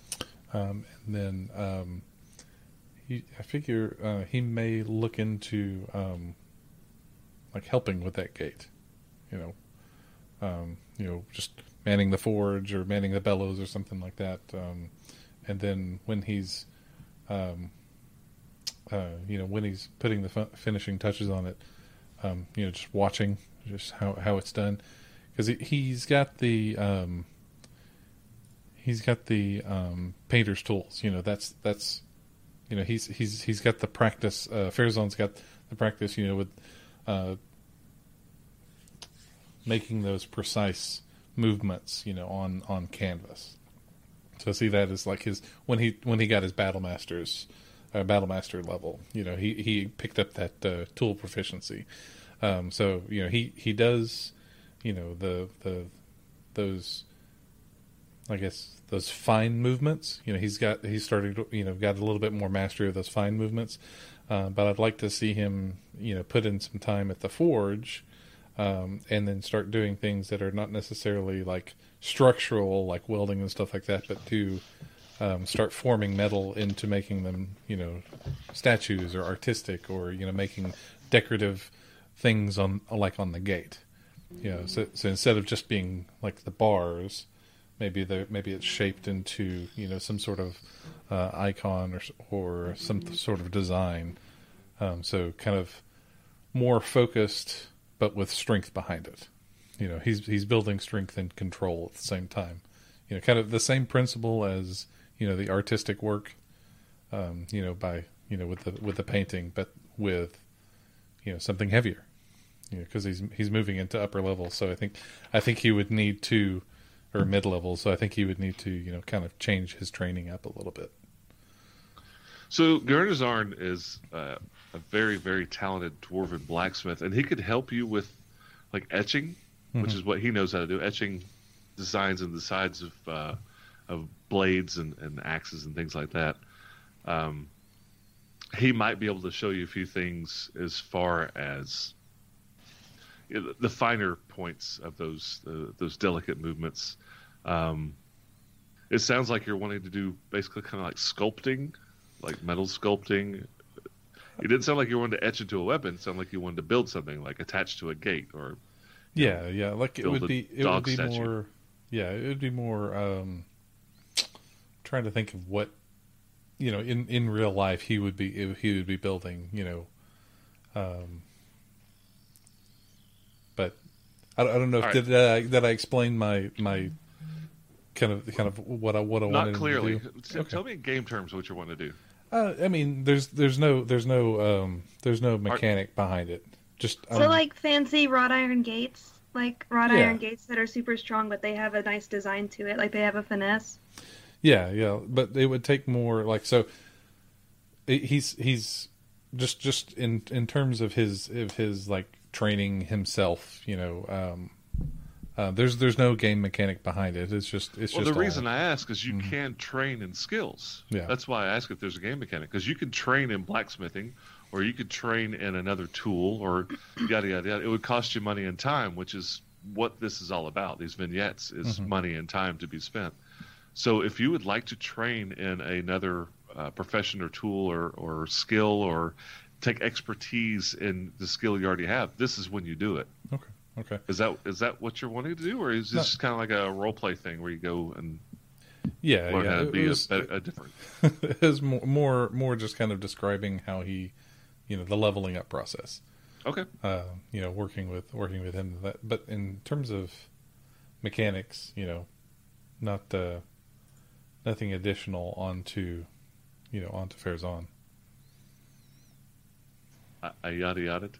Oh no. Did, Um, did you, did you yada okay. yada? Apparently I We, yada we yada. were we were having a discussion about how this this podcast doesn't yada yada, unlike others. And then Matt immediately yada yada straight. away. Dang it! It was amazing. I, I retract my yada yada. Could not have planned it better. Just one yada. All right, so you're spending uh, some of your downtime with Gurnazarn over the next couple of months, Mhm. um, just fine tuning your artistic ability into a new format. Yep. All right. Yeah, and um, were we going to spend some time during these looking for information for Patch too? Was that part of this? Absolutely. Yeah. Okay. It's just, yeah. Okay, so um, he would probably So let me let me interrupt you real quick, okay. um, because I know Tarathiel was interested in that as well. Okay. And I, I threw a message to you guys on Discord, uh, like our private little thing. You guys don't have to be solo in your vignettes. If you want to go say, hey, will you come with me to do this? Uh, I don't want to step on any, on your toes, Mike, as your vignette, but Yep. like if you both have the same idea, there's no reason not to get together to team up. You know, sidekick. Yeah, that's true.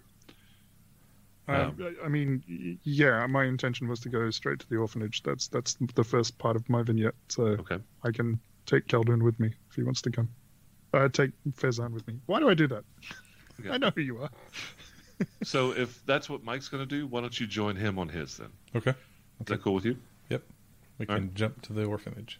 Is there anything else that you want to do besides that in your vignette? Mm-mm. I think that about covers it. Thank you. All right. You're welcome. Um, uh, I wanted to add something to Mm, sure. mine.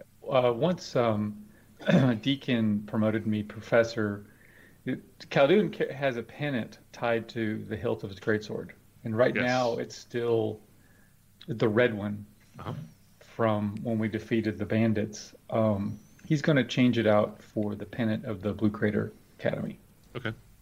Now you also had a different when you first arrived at Cauldron. It was different. So this will be the third. Cha- this will be a second change. It'll be the third different pendant, Yeah. right? Mhm. Okay. So you no longer hang that first pendant, or is No. this an addition to? No, no, no, no, no, just one at a time. Okay. So now you're hanging the pendant of the Blue Crater Academy. Yep. Gotcha. Okay. Right, Mr. Mac, Mr. Tarathiel. Morning. Morning. yeah, so uh, Tarathiel will grab Fezan and uh, Let go. get him to help get him to help carry um, the the toys that he had manufactured because we haven't given them to the kids, and it gives him a good excuse to go back to the orphanage. All right. So you head to the orphanage. Uh, same time frame. You get there. Uh, Gretchen meets you. It just doesn't even say hi. So come on in, come on in. You know, and everybody there, all the employees, all the kids. It's just one of their typical days. It's just pure chaos of children playing, and the, them trying to wrangle them and feed them during the day. Um, Yep. And Gretchen, uh, she just smiles at the two of you. What brings you around?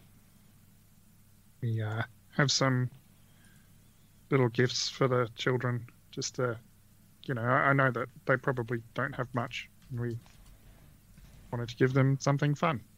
Well, that's very kind of you. And she also uh, pulls out from a pocket and dangles a a, a raven am, uh, amulet in front of you and hands it back to you. Thank you. It was a raven, Thank you right? for holding on to it. It's yeah. Okay. It's um. It's important, and I didn't want to lose it. Well, I appreciate you entrusting me and taking care of that. It's very, very, very kind of you. Any anyone that looks after children for a living has to be trustworthy. And she yells. the voice goes from like the nice little Gretchen to "Hey, kids!" You know, like it just it just echoes throughout the entire uh, uh, orphanage, and all the kids come down, and uh, you're. I mean, actually, it's probably Fairzon got the, the big bag over his shoulder of toys. no, these are the toys that you met with Moonfish down on the side of the of the, the volcano, and had her create out of um, just stuff from nature, like vines Yep. and, and trees and weavings and just things like that. Yeah, and these are all little Khalduns and little Fairzans, Right, action figures. the little action figures. And in one Um, of them, you placed. Uh, remind me what you did with that. Yeah, so it has a finger from from the lucky monkey in it. Um, so I just want to make sure that that one goes to Taram. Okay. And he grabs Uh, it. as- Who's who's the action figure of? It goes to Taram. Ooh. Ooh. I don't know. Let- Let's let's roll a die and figure All it right, all right. out. Uh, I guess uh, Fezan, you're there. Pick odds or evens. Uh, three fingers. It odds. Odds it is, and it was a three. It's Oh. a it's a Fezan. It's. I feel like that has to be a Tarathiel. No, Tarathiel didn't have any of him made. Oh, really? Okay, okay. Nope, they're, they're Khalduns and Fezans. Um, So Fairzon gets a fair, uh, or Taram gets Taram, a Fairzon. Gets a with a lucky monkey finger in it. That's a sentence I was not prepared for, and it escaped my face. So, what was the purpose behind that? Did you want to keep that behind the screens, or you told me a couple of months ago? Um, but the purpose of the finger. Uh, I, I guess yeah, I can talk about it because uh, it may never come up. But the the whole point was that I've got I got Fezan to draw the the finger as accurately as possible, so that if Taram goes missing again, then we have some kind of object that we can use to attempt to locate him. It's wildly convoluted, but it was like I, I wanted to have like a secret mechanism for being able to do that. I think it's a great idea. Like it makes scrying that much. It makes it almost a, a given that you'll scry somebody if you have something like that. Do you have inspiration? Uh, yes, Okay. Well, dang. All right. But uh, I did. I did also. Yeah, I, I did also kind of assume that like somebody that takes Taram and tries to hide him might do something to hide him. Because I, I also thought like, you know, we could. I could have just got Fezan to make a picture of Taram, and then we could have used that to scry on him and find him. Um, doing it to an object makes it more likely that that won't get messed with. That if they try and do something to hide Taram, that they won't do it to the doll. Well, it's also really, really nice. It's a double, double plus good. You know, um, you gave a bunch of toys to kids on top of that, right? So Mhm. it had a secondary, or maybe the primary reason was to bring some joy to the children. But you, I think it's a good. I, I, when you told me It's about it originally, I thought it was a really cool idea. So There's madness I- to the method. dig it. Uh, cool. And they're all, you know, they're they're doing the typical doing pull ups on uh, Fairzon's outstretched arms and using him as a basically Jungle Gym. playground. Yeah, jungle gym. Um, And uh, as usual, Tarathiel's kind of awkward around the kids, but he seems to like them. yeah, I feel like He's you're not warming really up sure how to deal with them. more comfortable. Yeah, Well, it's it's more that like I think Tarathiel sees that Fezan has an easy way with kids, and and Tarathiel doesn't. He's kind of not really sure what to do with them, but but he likes being around the kids. Okay. And I think we've revealed on the stream from the the dream that Tarathiel had that he has a daughter somewhere. He does have a daughter, but nothing else has really been spoken about your daughter. Yeah. It's Just you dreamed that she was uh, in danger. in danger. She was being tortured and wanting By to me. be re- and wanting to be released. Yeah. Yep.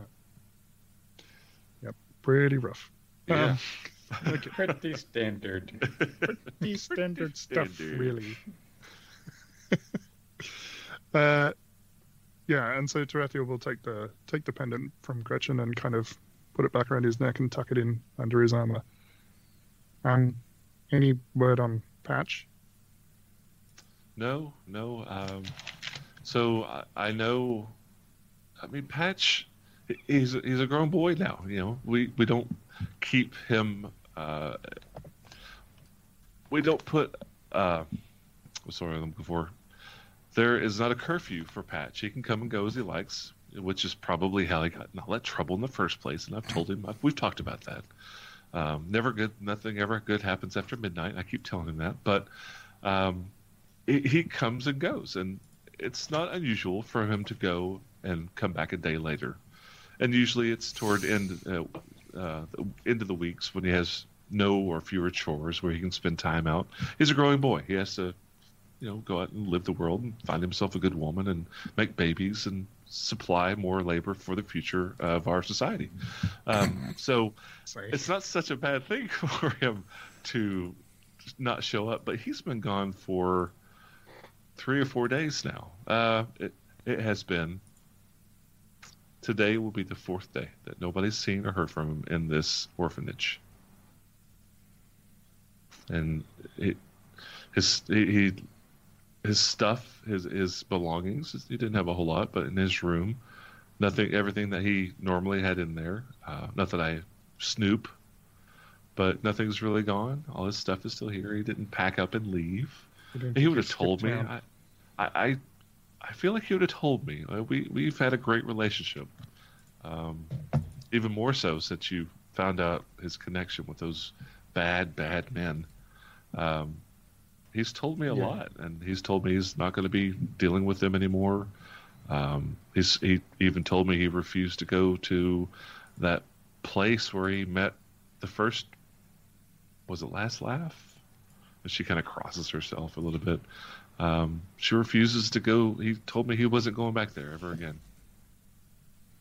Did, did they ask him to? He didn't mention it. Uh, this was couple. This was a couple of days before. the tip tankard? You talking about the tip tankard? yeah, the tip tanker.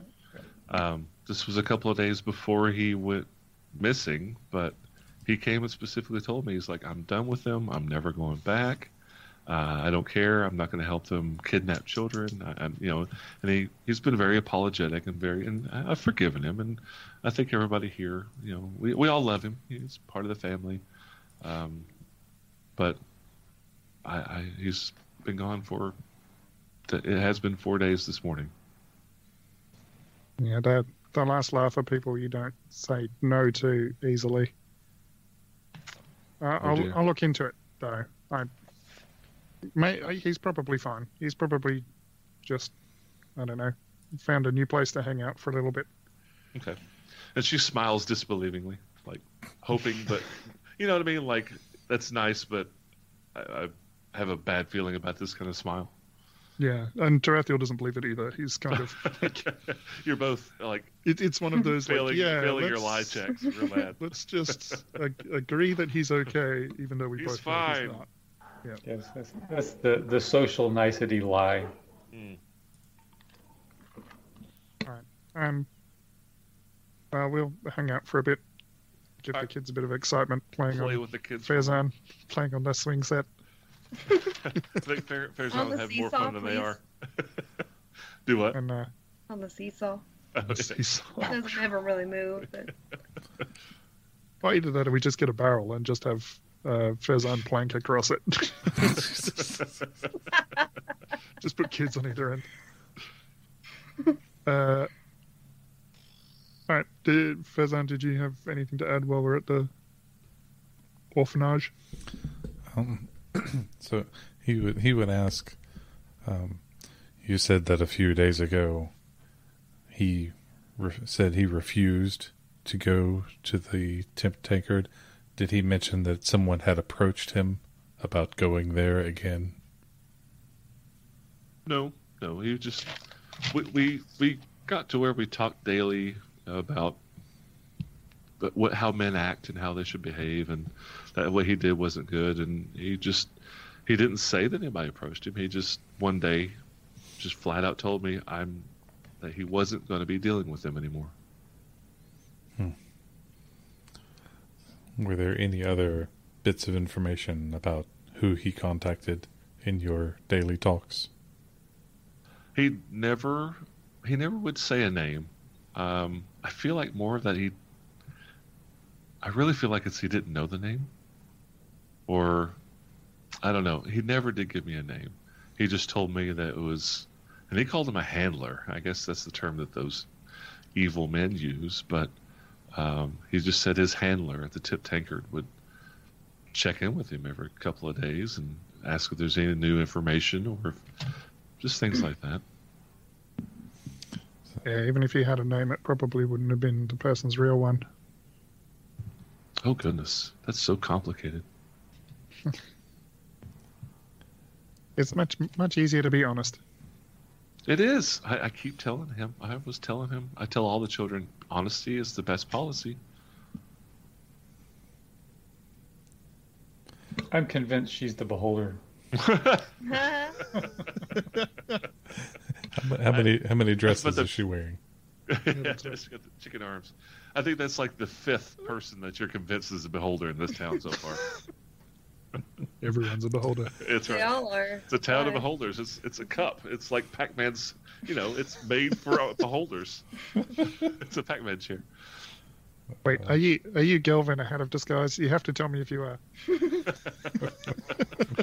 You know it's a trap, but if you don't, yeah. Uh, Fe- Farazan says, he's like, well, if you don't have any other information, I guess we should look elsewhere. He looks at Tarathiel, Yeah, we'll keep an eye out for him. but if you do hear anything, you know where we are. At the I don't. At the drunken Morkoth. Yes, yes. Until right. until we move, I believe. Are you moving? Are you leaving Cauldron? Oh dear, We dear. have a we have a secret underground lair. Oh, she she. You're teasing me. This the, the orphanage doesn't have a murder basement, does it? But she just looks shocked, like legitimately shocked. No. Well, but basically every other building in Cauldron does. So maybe maybe check that out. They're very fashionable. He's, he's Farazan looks at it. He says he, he he's he's completely straight faced and serious. He says, "You wouldn't believe how many times we have walked into a closet in some small little building here in Cauldron and have ended up within the vo- volcano itself." I can't tell if you're joking or not, and I don't think it's funny. Anyway, once we get the lair sorted out, we'll have to bring the kids down for a day trip. It'll be great. Kids, it's time for lunch. Let's go. She rounds them up. They're being silly. Don't listen to them. Alrighty. that's funny. Uh, so I guess once we leave, um, yeah, Tarathiel will say to Fezan, like, that, that kid is in trouble. There is no way he's just lying low. Do you, We, um,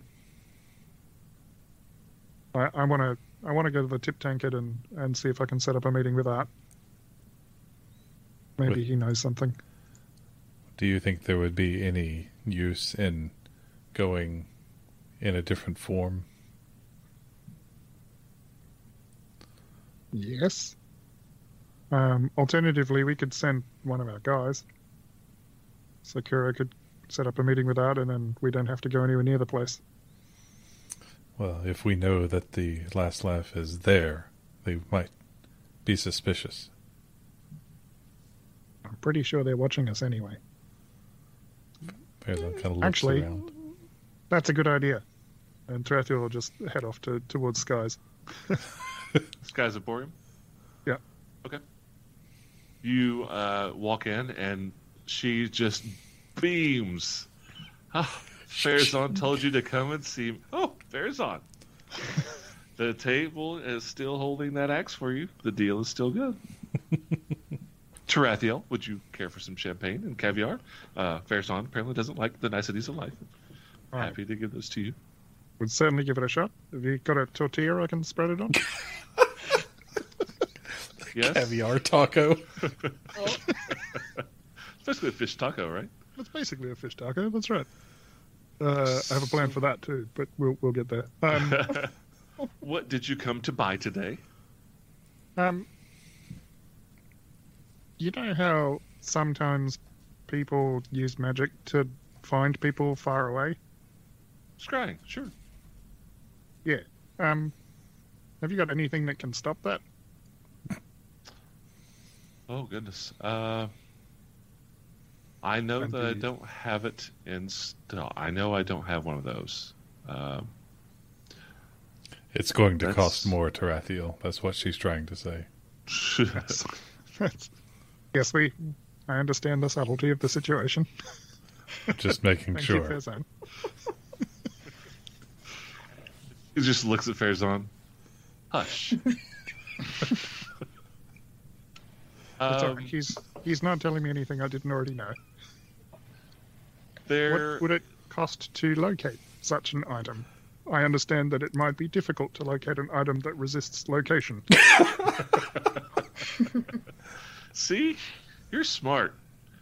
Uh, I don't. That won't be the issue. It's just finding an item or someone to create that item uh, nearby. I think those usually come like an amulet, or well, it could be whatever if you make it yourself. But yeah, amulet against uh, being located. Um, honestly, not too bad. Um, I was already going to send out uh, a messenger to Sasserine for Farazan. I'll be happy to add that as well. Um, probably going to be easier to get a get a hold of than what Farazan was asking for, but I'll add it to uh, I'll add it to the list. At least mine is not actively trying to hide from us. It's attached to a No. squirrel. It's over there. All right. Um, let me know when it's in, and uh, I would. Uh, we'll come back and pick it up. Will do. That'll probably be around 400, 400 gold. Oh, no worries. Um, do you need uh, deposit? Sure. Well, I know. I know you're good for it. You know I'm good for it. So Yes, absolutely. We do have that kind of relationship. Earnest, earnest money. All right, and Tarathiel will uh, lay out just to keep things simple. I'll just give her the full amount. Okay. You give her 400 gold? Yeah. And you've already picked up the sending stones earlier, correct? I Uh, have the take sending that. stones. Off of my notage. Uh, okay. Yes, I will send that out today. Um, generally, the longest time it takes is for them to message me back. Um, because my people have to go find the person, and generally, those people that have the power or knowledge can just immediately message me instantaneously. So I'll know in a couple of days, three or four days, uh, if there's anything close like Sasserine or uh, any other local towns. Um, I don't really expect uh, Red Gorge or any of those to have it. Usually it's Sasserine. So uh, give me a few days, and I'll uh, I'll let you know. Ready? And uh, come on, Farazan, let's let's grab a bite. And uh, wants to head to the, the taco vendor that is outside of Blue Crater Academy and Ghelve's Locks. All right. It is thriving. It is lunchtime because uh, the kids are being fed right now. So the busy, the streets are a bustle with people taking their lunch breaks, going to the vendors and the uh, the kiosks and whatnot. And you're there at the fish taco taco stand. Do we do we know this vendor? I mean, we've been here a lot, right? Like we must have. Uh, yeah, you uh, you're definitely on a first name basis. His name is Fievel. Fievel Mousekewitz? He never told are told no cats in Cauldron. the streets are paved with cheese. Welcome. Have a taco. Ten gold. That's what. Thank you. Fievel. and he gives Come you. on now. He we know your uh, tacos are not worth more than eight. he gives you the the the friendly uh, version of a heavy pour in your in your taco. You know, a little extra meat, a couple extra shreds of cheese. You know. How have you been? Still alive, surprisingly. Despite uh, all my efforts.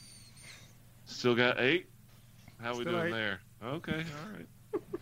So He's that, got the two that does- artificial ones, right? I was about to say, do you have the two silver fingers? I do. I do have the two silver ones on. Okay, okay.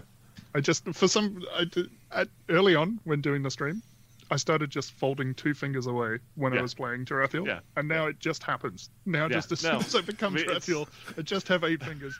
It's just still, automatic. still him, you know, but Yep, that's right. yeah. He's yeah, a yeah. method actor. Yes, I am. exactly. That's true.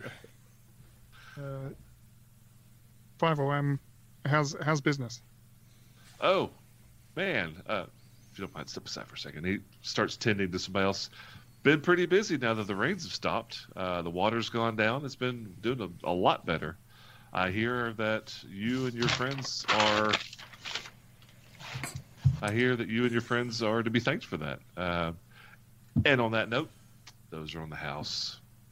Because of you, my business is doing amazingly well compared to what it has been. So enjoy on me just this one time.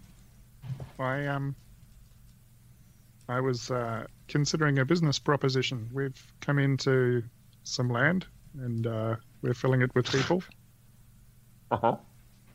and uh, we need to feed those people. All right. Uh, what are you talking about? What's what's on the table here?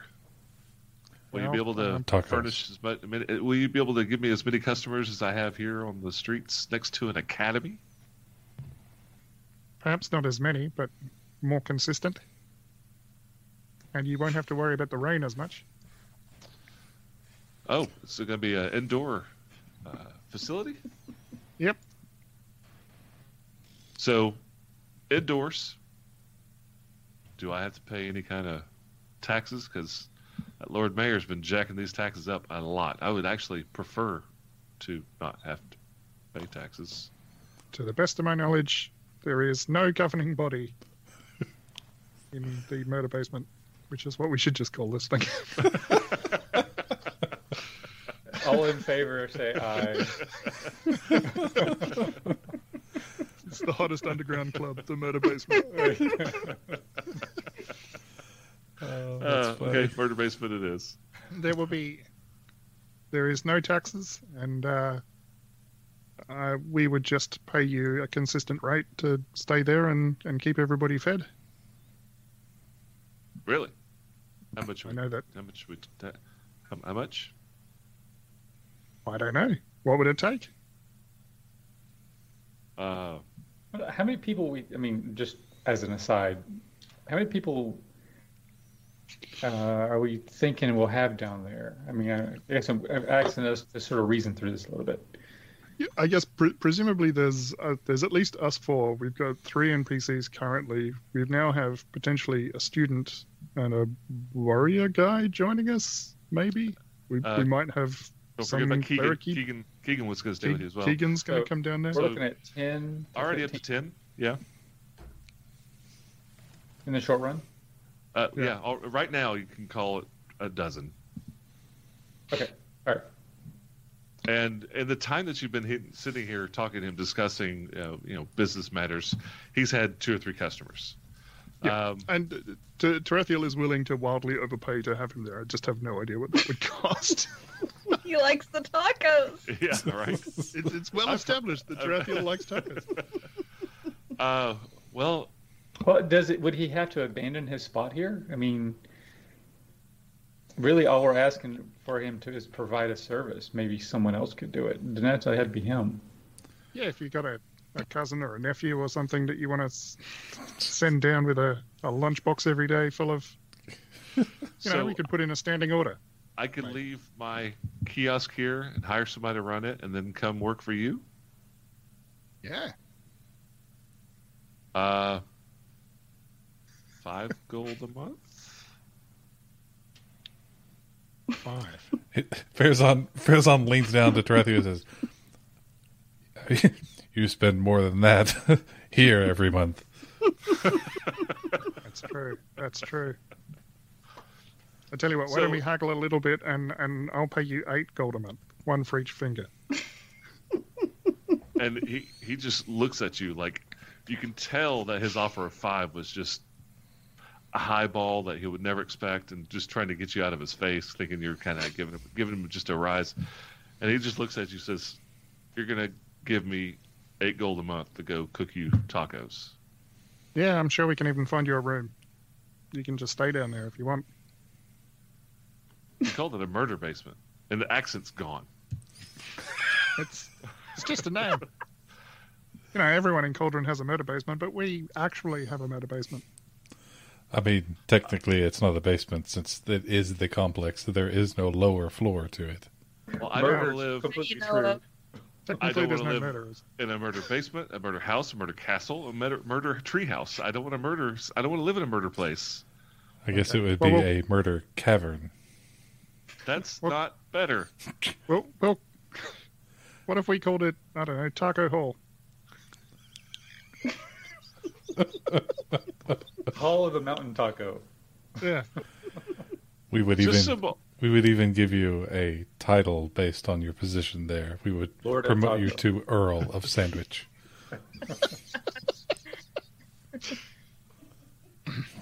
I heard another laugh, not on the stream. I got one.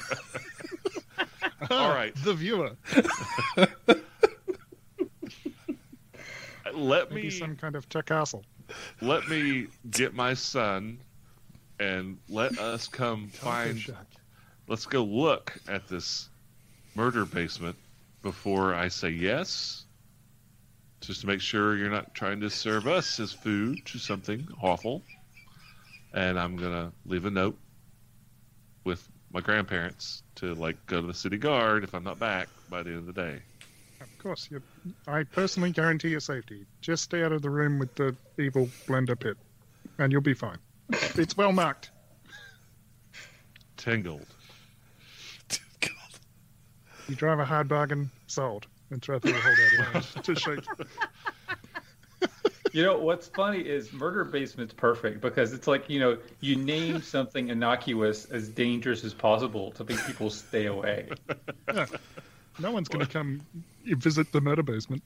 Well, it's like it's like the Yeah. House of Justice where they torture people. Mm-hmm. you know, like it's just the opposite idea. We All need- we need so- to get uh, we need to get Khaldun to create a, a, a blinking neon lights so that we can have like a blinking arrow and it just says it's in neon it says cursive murder basement and it just kind of points to it. You know? It's just like I'll, murder I'll, I'll get basement, magic, murder I'll get magic basement. mals out there too. Go back. Boom.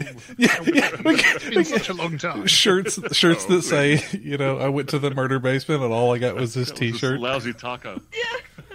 It's just a white shirt with bloodstains. Uh, it would be great. Uh, All right, y- so um, okay.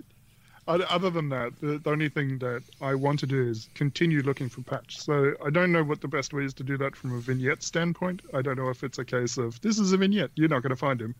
Um, but Tarathiel will set up a meeting with Art uh, because he's an information broker. Uh, yeah, So uh, you're going to send uh, one? Who'd you say? One of the henchmen to go set it up? Yeah. All right. You send him out um, over the next couple of days. Again, remember this is months. This is Yeah. the, the vignettes time. So uh, you send him out over the next couple of days. Uh, it takes him a while. He finally gets back with you. Um, who's it? Sakura? Which one do you Yep. actually? yeah, I'll send, Screw- send Sakura. Squirrel comes back and uh, he's like, it took a while. Uh, they did, like, Art just never wanted to talk. Uh, he wouldn't see me, but finally, uh, me just sitting there every day, he finally talked to me back in the back where he's brewing some terrible smelling beer.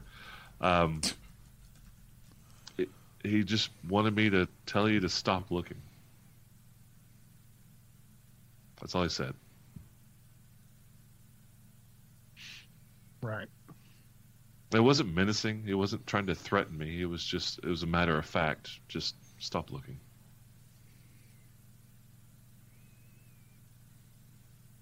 Yeah, I'm not going to give up just because somebody tells me to. Um, I did. I didn't think so, but that's all. That's all. That's all he talked to me about. He wouldn't say much more. Uh, all right. So then the only other trick that I have to pull is potentially getting uh, what's the name, Chorlander and and Kalev on it. Okay. Uh, they have been frequenting the, uh, or they've been staying, not really frequenting. They're staying in this in the uh, uh, Drunken Morkoth where you'd been, and they actually have put themselves out there again. You can see on the board, um, put themselves out there as mercenaries looking for hire. Don't really want to join any kind of stupid adventuring group. And that you could you can kind of feel like that's. Uh, uh, Does it literally say that? Yes, and you know who wrote that part? It's like one handwriting saying this, and the bottom was like, "We don't want to join these stupid adventuring groups." And you have a feeling which one's you know who's who. Um, but you know you've you've got so, uh, one of the other guys, Ajar, or uh, when they're not working with Farazan, they go out and they're doing they're bi- doing your bidding. They're going around doing these things, and finally, um, a couple of days later, uh, Thistle comes and says, "Hey, I got a hold of them. They're curious what you want. Uh, said they'd meet you at the the Morkoth." We'll head there and yeah, I guess does anybody want to come with?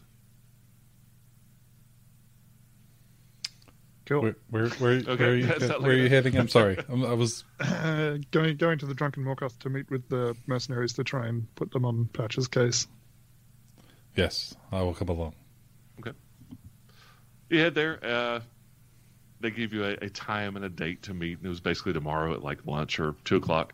And they're sitting there, the two of them, uh, having dinner, and you see uh, Nalini bouncing around, fluttering, flying around as she does.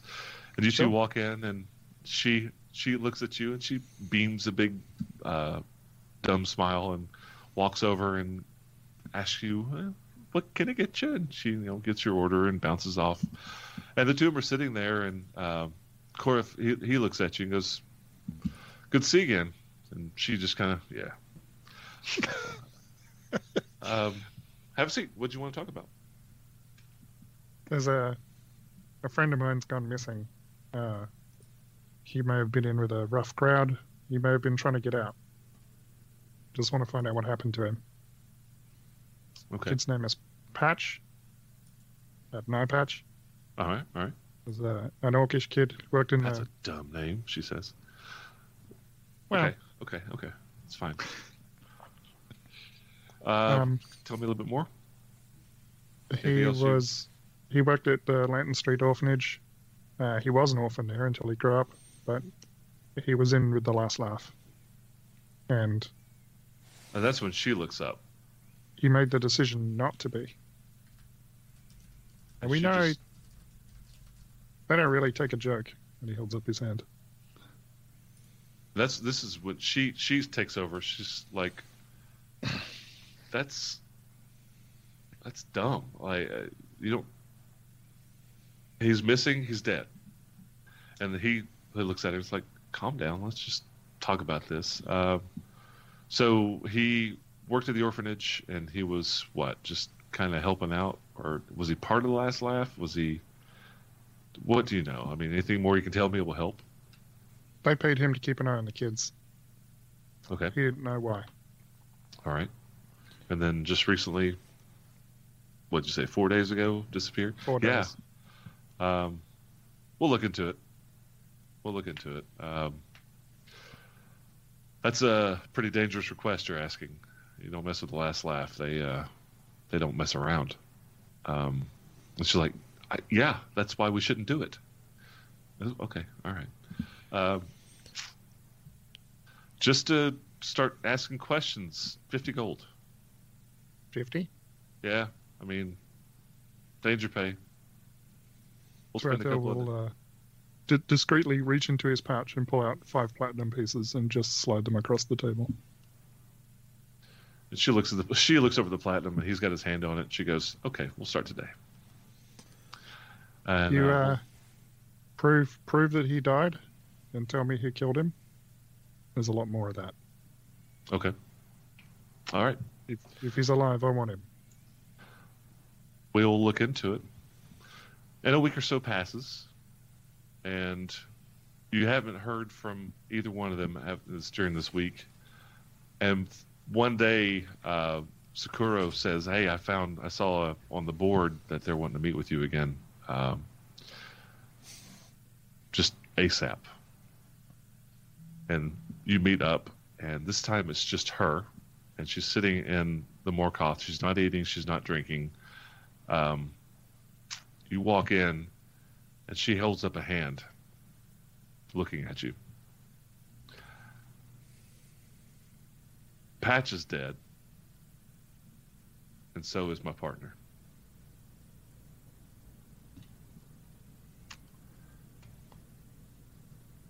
I'm terribly sorry. Yeah, If there's anything I can do, well, you could hire me. done. All right. Give me a couple of days. May not seem like it, but we were pretty good friends. Well, hopefully you and I can be pretty good friends too. And uh, Drathiel will Drathiel will uh, dig around in his pouch and pull out a, a cloth with a, a couple of finger bones that he's collected from people from the last laugh. we'll get him back. All of them. All right. So the servants of the forest, Khaldun is really looking forward to Meteor Storm.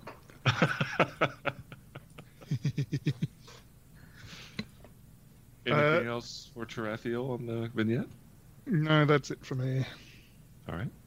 That sucks, but awesome. So, Rachel, Hey. welcome back to the show. So glad you're able to make it back with us. Let's have a round of applause. So, you didn't do the first, you weren't around for the first vignette. do you have a pretty good idea how the vignettes go? It was just kind of a one on one. If you need help from somebody else, you can absolutely go talk to them. I think so. Yeah? Yeah. So, let's start off easy. What has Alma been doing for the previous two or three months? Well, bring us up So- to speed there. Yeah, I would say like Alma's motivations are definitely more concerned with the planet itself, the Earth, the health of the Earth, and the people on it. Uh, she's all about balance. So, uh, you know, the past few months she's just been helping with uh, the water situation with the rain. She's got you know skills in that area, and she's been learning under Jenya. So that's kind of what she's been up to. Just kind of, she's nosy, so she's been hearing things here and there. Yeah, and just working under Virginia to So, fix the water situation. as far as what you know, you know literally like as if you've been watching this show. So you have all the information, right? You Yep. again, you've been in their lives. You've been around. It's just you have prioritized the city and the things like helping Jenya and cleaning up the water and basically cleaning up the town after all this goblin crap is happening and doing research with Jenya about this vampire and now this lich. So you've been training as a priestess under a high priest of St. Cuthbert. I, I, And want to interrupt. I want to interrupt for Sure, a second. sure, sure. Yep. Does does she know Shinsen, the druid? Because they they kind of have the same vibe, right? I mean, she's not a cleric of Baori, but she's a druid, Um, and she Yes, came back in- with in us passing. to. Okay, all right. yeah, definitely. And Shinsen, uh, Rachel, uh, was a druid that they met while rescue, well, while attempting to rescue um, Sarcem, and Okay. she ended up being a follower of Fharlanghn, which is uh, the god of, of of travel and and um, a, a good god of the horizons and travel. And there's a group that follow and worship, or they don't necessarily have to worship Fharlanghn, but they follow his tenets, and they're called the Striders of Fharlanghn, and they're the ones that like keep an eye on the horizon for big evils. If you know Forgotten Realms at all, think of the Harpers. Like this is just this somewhat secretive, but everybody knows who they are. Just don't know who specifically they are. Um, they know they're out there. They know that they keep an eye and they try to keep evil from doing bad things. So, little background on who Shinsen is. Uh, she is a uh, Drow. She's a dark elf, and uh, you know she's been spending time with Fario and uh, uh, can't think of his name right now, but the two half elves that were uh, striders of uh, Fharlanghn. She has kind of attached herself to them, and they are off doing their own things. It rhymes with no.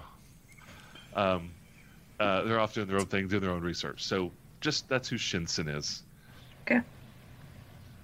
Uh, you have spent all this time. You've been keeping up with them. You know that they're back. They've just fought a lich. Yeah, Yeah. I think I just have a little bit of FOMO. Like she's like a little bit bored with uh, uh, her her duties, and I think she's kind of ready to get back into it. So uh, she's been kind of keeping up and keeping tabs, and yeah. All right. So, is there anything on Alma's mind? And just so everybody knows, she's been leveling up with the party. She is level seven as well. Um, going a little bit, we're going to go a little bit long, which is absolutely fine. But um, we'll talk about the level up next time. So, Alma, what you got going on in your vignette?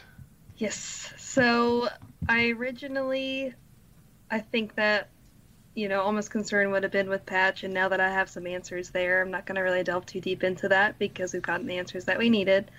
Um, so I think the two things that are on her mind are this like blueprint, blueprint to like the the rod that was once used to keep everything kind of settled in town, um, and then also uh, I think she's a little like curious about, um, uh, kind of like I guess it's like the dungeon or the cavern where the goblin fight was. I think she kind of Okay. wanted to go back and kind of check that out.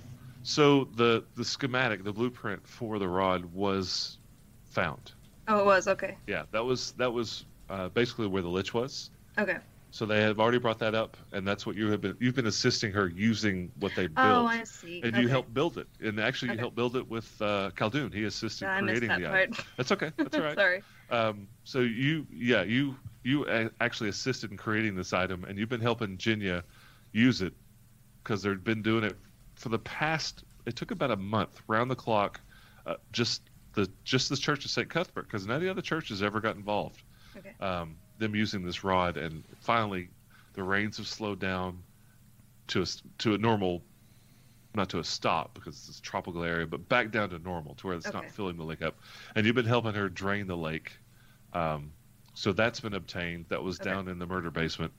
Um, but as far as the caverns under uh, Oryx's bath house, Yes. um, talk to me about that. What are you What are you thinking about doing? I don't know. I just I would like to go down in there and just kind of check things out because I don't think it was completely explored. Okay. So I want to go and look. So you know, um, again, because you know what they know, um, Lord Vhalantru owns that building, and they looked into renting it or buying it, and it Mhm. was no longer for sale. Uh, they did go, you know, to I guess the House of Records or whatnot to find out the information, um, and that just leads you basically to the fact that you have to get permission or you have to break in. Break in, break in, break in.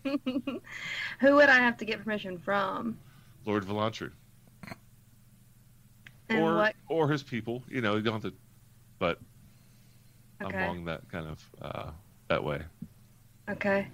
Could I get some sort of paper that like says like she's very trustworthy and she's not gonna do anything wrong? A Well, letter of recommendation. You well, you have you have the writ of purpose, which you got in like the third or fourth episode from Oh. the Church of Saint Cuthbert, which is, I mean, like a hair away from a key to the city. It doesn't justify give you justification to do whatever you want, but that which you guys have never ne- haven't really needed to, but you've never used it, you know. Yeah. Uh, so that, along with the fact that you're Alma, opens a lot of doors. I mean, you are, as far as everybody's concerned, you're part of this group. You've been you you've been with them. Like they know of you because you help with the children and you discovered Jzadirune. And as far as they're concerned, you were there when you fought the vampire and the lich and whatever the public knows about it. Mhm. You're a part of that group. So you are Alma of Biori, you know, this, cleric that's not to be reckoned with. You know, you fought and defeated vampires and liches and all kinds of creatures. So that you've got the you've got the writ of purpose and you've got your reputation. Okay. I'll Um, take take that and all my charisma and go to Lord Vhalantru if I can get an audience with him. Okay. Um, so he does have his own noble house, uh, which is walled in with a closed gate, and there are he has his own personal guard. And you walk up, and uh, first one holds his hand up. Yes, can I help you? I would like to seek an audience with Lord uh. Do you have an appointment currently? No. No. Um, would you like to schedule one? He, he is a nobleman. He does have a busy schedule. Uh, it might take a couple of days for him to have an audience with you. Mm, I don't really have time for that. I, I recognize you, Lady Alma. Um, where will you be by the end of the day? Um, I will be where I always am at the Church of St. Cuthbert. At St. Cuthbert. Mm-hmm. I will go ahead and uh, I'll, I'll ask him today. I'll ask him right now and let him know who it is. And could I ask what your purpose for speaking with him with? It may help get in. Um, I'll hand him five gold pieces and say I appreciate your discretion. He take, he takes the gold and he looks at it like uh, like a professional bodyguard of Jay Z would be like, okay, you gave me fifty bucks. Understood, like it's important to you, but you don't feel like it had any sway over him whatsoever. Okay. Um, but he's he nods. All right, I, I will contact you. I'll, I'll let you know what he says before the end of the day. Okay. And I'll like emphasize like it's very important. And like give like a good like wink. Okay. He he just smiles. And, got it. Okay. And he takes off, and the other guards, you know, kind of shifts over to be more centered, and he looks at you and he says, "He'll find you." Do I get the feeling he's gonna find me? Yeah, you do. You feel like he was taking this seriously, Okay. Yeah. All right. but this second one's being pretty dismissive. It's like you got what you want. It's time to go. But he's also being trying to be very respectful. Okay. I don't you- know. Then I guess I go and just wait. Okay. if I yeah. if I think he's gonna come, then I I think Alma would just assume that he's gonna come and just wait. Okay. So you go back to the church of St. Cuthbert, uh, spend the day doing whatever Alma does during the day at a church. Um, and just a few hours later, um, you're back with Jenya and you're, you're doing some research. And Rufus walks in kind of blustering. He's, um, Jenya, uh, Alma, uh, we have a guest. Uh, Lord Vhalantru just walked in the door and he's wanting to speak with you, Alma. Okay, excellent. Let's Um, go speak in private. Well, uh, Alma stands, or Jenya stands up. Alma, you you you sit still. Uh, and she walks out, and Rufus walks out. And a few minutes later, Lord Vhalantru walks in. He's. Uh, have I ever described him? I thought I described him once. I don't um, remember if you want to do a re- like a He recap. had Yeah. a cane, I think. What's that? Oh, There's a cane, I think. From memory, he was seated most of the time when we were Yes. saw him last time. Yes, he uh, he has a cane. He's obviously regally dressed, um, but he looks like um, he looks like Lord or Father of Atreyu, or let's see, Atreides, excuse me, from the 1984 Dune. You know, he's got the he's kind of uh, uh, smaller build, kind of frail, uh, um, dark curly hair, pepper beard. Wait, Very, Duke, very- Duke Leto Atreides. Duke Leto Atreides from the Yeah. first movie, from Yeah. uh, Lynch's movie. Um, but he's, I mean, the kind of presence when he walks in the door, you just feel it, and he just Mhm. looks at you, and smiles. Alma, I, I must apologize. If I'd have known that it was you, I, I, I've told my guards to let any of you in to see me at any time.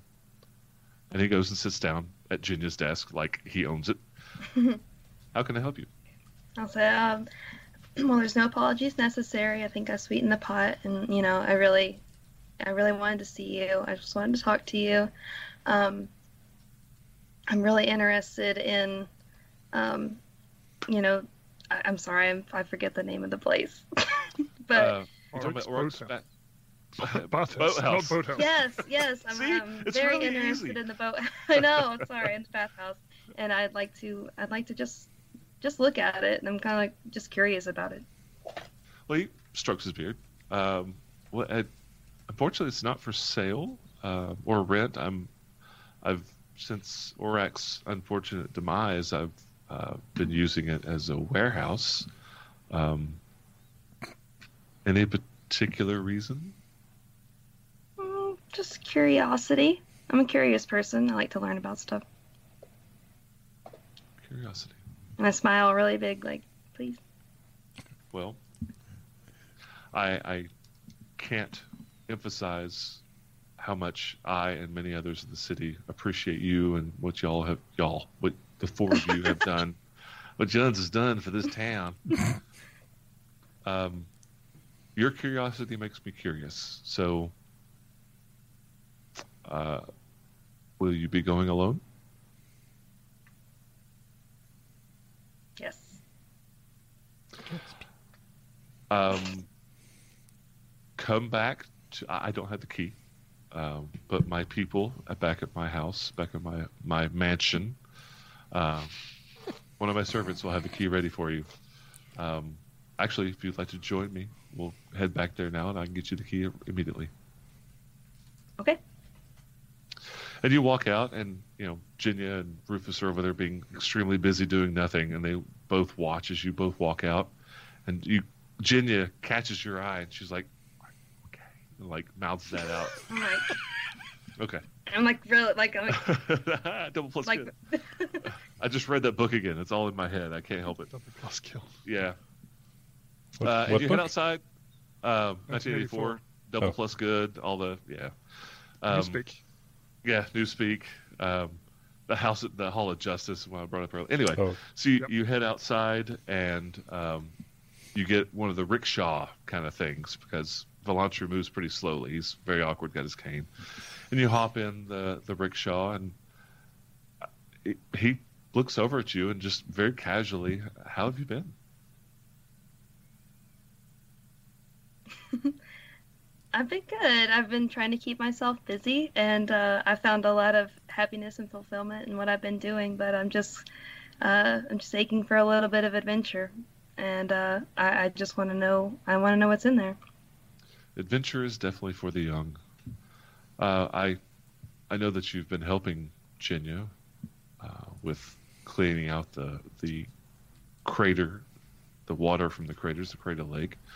Um, I, I think of these things about the people that perform these duties, and I think of the four of you very often. I, I hold you in very high regards. I'm very fond of the four of you for what you've done. I take it personally that I feel as though you've helped me. Um, so I'm sorry for the hesitancy I had. Uh, I'm not often to let people into my inner workings, my life, but if it will help you with whatever you're doing, uh, you don't have to let me know. I, it may be it may be something you just don't want to tell me, and I understand that. Um, but I feel as though whatever you're doing may help the city. Um, and by this time, you're arriving at the uh, at his house. He's definitely a beholder. I can see it Is in that, his is that number six? Is that number six? Um, Put him on the and he list. and he he uh, he slowly gets out of uh, out of the rickshaw and he looks at the, the puller or whatever you want to call him the the the, the guy. Uh, a moment, please, and he hands him a gold uh, to have her take her back to this, uh, take her to this address, and he gives him gives him an address. Um, one moment, and one of my uh, one of my employees will be out with the key. And he walks and heads back to town, back back to town, back up to his uh, his his house. And just a minute later, not even that long at all, um, a man walks out who you've never seen before, and he's like resplendent, like he is just perfectly well dressed. Um, walks up to the rickshaw. Lord Vhalantru said this this key will open Oryx's bathhouse. And he turns and walks back to the house. And the rickshaw guy goes, "We good?" Uh, I give him a gold piece. Uh, no, no. Hey, Lord Vhalantru took care of that. You save your money. Uh, are you ready to go? Is what yes, I'm sorry. I'm What- ready to go. All right. Yeah. and he takes off. He's and he gushes a little bit. He's like, I, I, I'm really, really excited that you're in my rickshaw. I've, I've heard all about you. You're really amazing. I'm so I can't wait to tell my kids that I had Alma in my rickshaw today. And he's just blathering as he goes around. Yeah, I just uh, like quietly look out the window because I feel really weird about that. yeah, it's like completely awkward. Like Yeah. I'm a celebrity. Why? yeah. He's definitely treating you like a celebrity. Uh, and you get to the uh, bath house, and he stops. Uh, would you like me to wait? Mm, no. I'm good, but I appreciate it. Okay. Well, uh, Lord Vhalantru just paid me a week's wage just to bring you here. So, you sure? I mean, if you want to sit here, you can sit here. If you don't want to, I will be here the rest of the day until Okay. you come out. I'll. See you All in a right. Go get a, go get a taco. Yeah. yeah. I'll be Here, want right taco? back. Yeah, actually, go get a taco. I hear they're really good. And you walk over to the boathouse, bath. God Almighty, the bathhouse, and the key fits, unlocks, and the door opens. And it's dark in here, but if I'm not mistaken, you have dark vision, right? I do. Yep. So I don't know if you've ever seen the map of the bathhouse because that was during a time that you were away. So let's just take a quick look at it. Um, I, It is- you said that bath Val- cave. Valentry was using it as a warehouse. I kind of hope it's full of boats.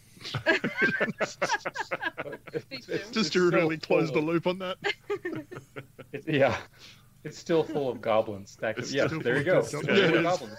that is that is the Exploring results of the fight of It's just all the corpses, goblins. and I'm scarred forever. It's fine. However, Yoska, I did we not- had to I- murder them. yeah, I understand. I get where you're I coming from. did not clear. The, this bathhouse is clear. Like it's been cleaned. It's immaculate. It's a little stale. Like there, there's no water uh, down in that giant tub. Um, that source of water was taken, and all the you know, you just a qu- quick glance around.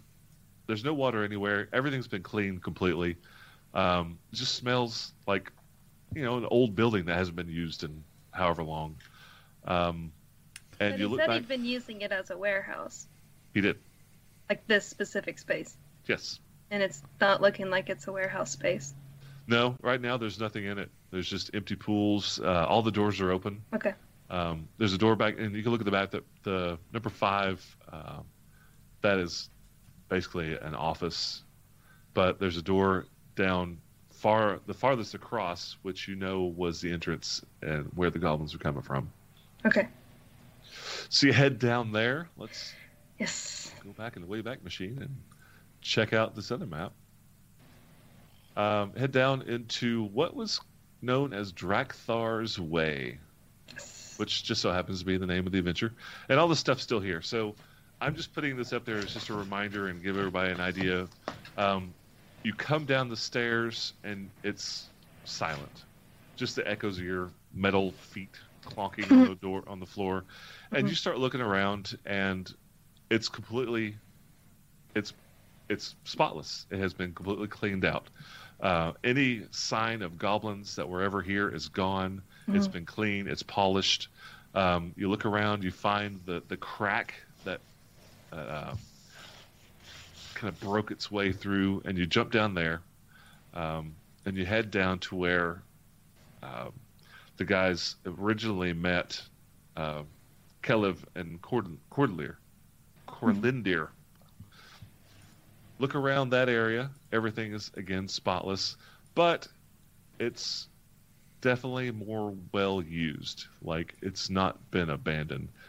Um, more so that because you're on not like a natural cavern earth, you can see footprints. Mhm. You know, just a just casual look, and not like a like a fight, but there, you knew that we were having fights. Like very well used footprints going up and down this cavern, and it continues on, and you continue on to the very end, otherwise known as the third map.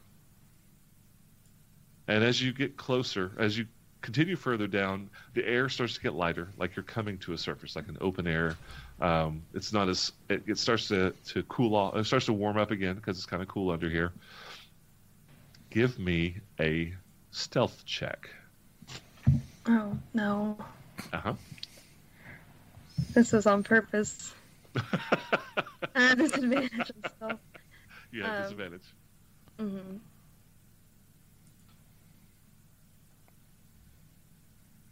Oh goodness me. Um, that's gonna be six. Six. Kind of what I Yep. expected. So you're coming down, and this is it's a fairly, fairly uh, uh, uh, steep angle. You're going down this, and you're in the caves, and you you hear yourself walking. Like you're wearing you're wearing metal armor, and you're like scale, scraping well, scale, but a scale armor. Yeah. Yeah.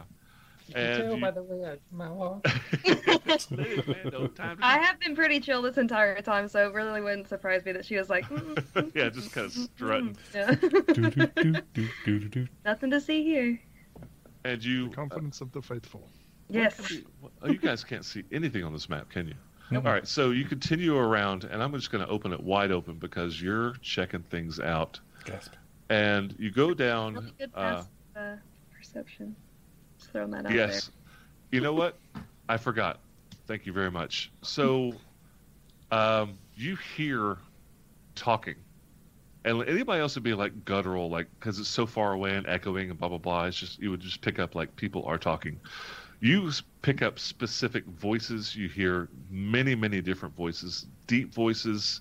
Uh, sometimes uh, in a language I'm pretty sure you don't speak. Um, otherwise, you hear common and you hear one voice that rings out above the rest and nothing specific just basically like he's telling people what to do all right you know uh, put that over there we're going to do drills here in a few minutes da, da, da. not really drill sergeant voice not really aggressive but just kind of uh, i'm in charge this is what we're doing and you come around the corner. Oh no. of this massive cavernous area and you're also coming to a lighter area right it's getting Mhm. brighter you're getting closer to an entrance and you walk around and you see this group of half orcs and a dwarf and they all turn and all the all the half orcs you could tell they heard you coming around the corner and they're all geared up. Like they weren't wearing armor, but you see them going, looking for stuff, grabbing weapons, pulling, like starting to pull their armor on. And you see this dwarf uh, walk around the corner to just face you. Yes, and he looks Oh no. he looks concerned. What? Yes. Hi, uh, hi, I'm Alma. What's your name?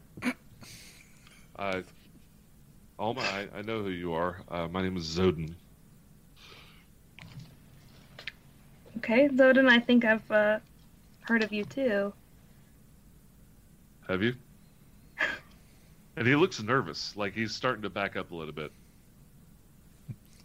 And Uh. he, he, he, he look at, he looks over, and so you take a now that you're here and you've taken it in, and this it's well lit. There are torches, like they have, and there there are beds. There are not just beddings. There are beds set up. There are there are crates. There are this. There are all these different. It's this is a like for better words a barracks, Yeah. right? Okay. and they're pulling on what they're pulling on uh, leather jerkins and they're grabbing the weapons but these jerkins and these weapons are uh, well not the weapons but the jerkins and their their clothing like one of them's already pulled a tabard on cauldron city guard and zodin is uh he's he's like he's holding his hand out to the to these these guardsmen he's like Uh-huh.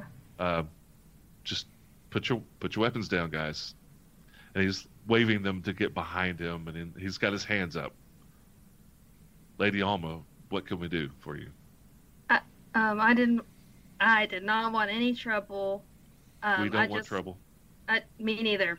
Definitely not. I just, I just wanted to poke around down here. My friends have been down here. I just, um, yeah, I don't want.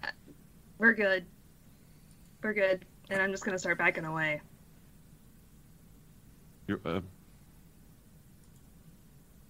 he he just he's like he mutters like he's trying to he's like uh, okay all right and he's you're backing away he's just standing there and he's like the half orcs are like looking at each other like I mean, hell? were Like, they getting their arms together because I was there?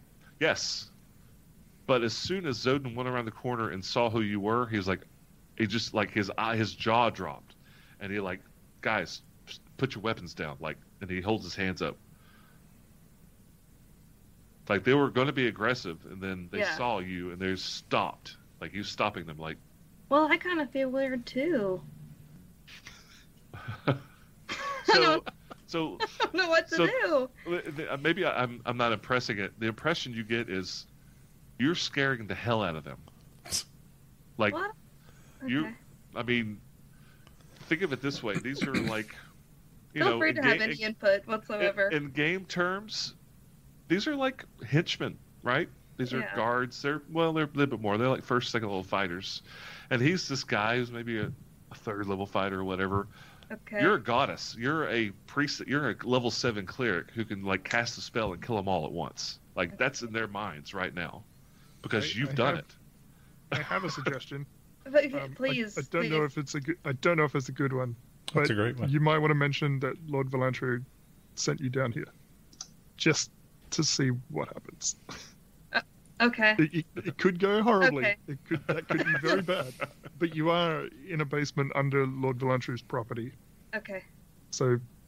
And he's a respected figure of the city, and if these people are pretending to be guards, or if they are guards or whatever, then Okay. I think I know what I want to do. Okay, Okay. so yeah, so I will. Okay, so I really I'm gonna back up a little bit because it would have caught me off guard, um, and then I'll just say like, what what are you what are you doing down here? Um, uh, we're rest. They're resting r- right now. Well, they're not resting. Well, I mean, we were going to do some drills. Uh, what would you like us to do? Would you listen if I told you? Yes. What are you doing down here? We're fine here. Everybody's fine here. How are you? TK421. Um, well, we're Why do they have on like the guards for the city? Like they're the uniforms for the city guards. Sorry. they're going to be the new guards. As led by you. I mean, I, I'm a lieutenant um, in the. It, it'll. I, I will become part of the city guard. I, Who do you report to, specifically? First and last name. specifically. Ra- rank and serial number. Yeah, exactly. Do you have Uh, a badge number? I'm just kidding. I'm going to. I am reporting to the guard captain. Yeah, I want His to name is. interrupt Yeah, just one second. Just, yes. just to give a little bit of context. Yes. Um, we have never seen a non-human guard in Cauldron, have we? No, but one of the announcements, a couple. It's been a while, so it's easy to forget. But during, you know, sometimes like the uh, town crier will do some BS and like talking to the. He did mention at that time that the town guard had hired their first half orc guardsman. I was- we Was may that Pat? Was it, it wasn't patched heard- though. No, no, no, no, no, no, no, no, not patch, not patch. It was just, uh, it was just part of the announcement that a half orc guard had been hired, and this was kind of a, a new thing. Like, you know, uh, considering how racist this town is, them hiring a half orc guard, and he's the only non-human. How progressive. So One. yeah, exactly one. One. Uh, yeah. Um, so it was announced that they'd hired them, but um, um, well, anyway, Zoden. It's Zoden's. He's very sheepish. It, you can tell he doesn't want to tell you, but you can tell he's also more worried about his own skin. Mhm. Um, we've been smuggling him in for a long time. He says that to Yeah. me. Uh, Captain Terseon Skellerang. That's who I report to. He had, he had Now, to look it up in his For more notebook. context, we've talked to him. You have talked to him a Yeah. lot. You Yes. spent time with him socially. He was at the. But I wouldn't necessarily know him. You I know you, you you you have met him. You've talked to him. He was the guy that walked in. Well, that was before you joined him. You do know him because And again, he's a pretty good guy. he is he is the guard captain. Are you Oh. sure? Depends on how you feel about guards, but yeah. right? Yeah. Well, I mean, our interaction with him has been pretty good, though, right? It has been has been very good. Yes, and it he's has. been very supportive of us. He's been very helpful, very supportive. All these Yeah. things. Yep, yep. Uh, And you I know, wanted to uh, mention and as well, Alma- this is not the first time that we've heard the name Zoden. I'm pretty sure Zoden was working Yes, with have heard this Cholander before. Yes. And after you know, you talked to those two uh, at length, and they were sent down here for a purpose, and they were to facilitate something. But they're dead. One of them's dead. One of them's has, dead. Yeah, and the other one is the the lady. Uh, The red-haired lady. no, that's Triel. The one in uh, in Tarathiel's vignette just now. Oh those were the those were the two he was hiring to find out about Patch. So one of them died, and the other one's now got Okay, nine fingers. yeah. Yeah. Got it. So those were the two they met down here, and you've hired them before. They're the ones that found um, uh, Keegan Delph. for you. Okay. Um, found him in Sasserine because it next big town, and he was trying to set up shop. And so, so I wouldn't have any reason to think that this would be like a weird situation, right?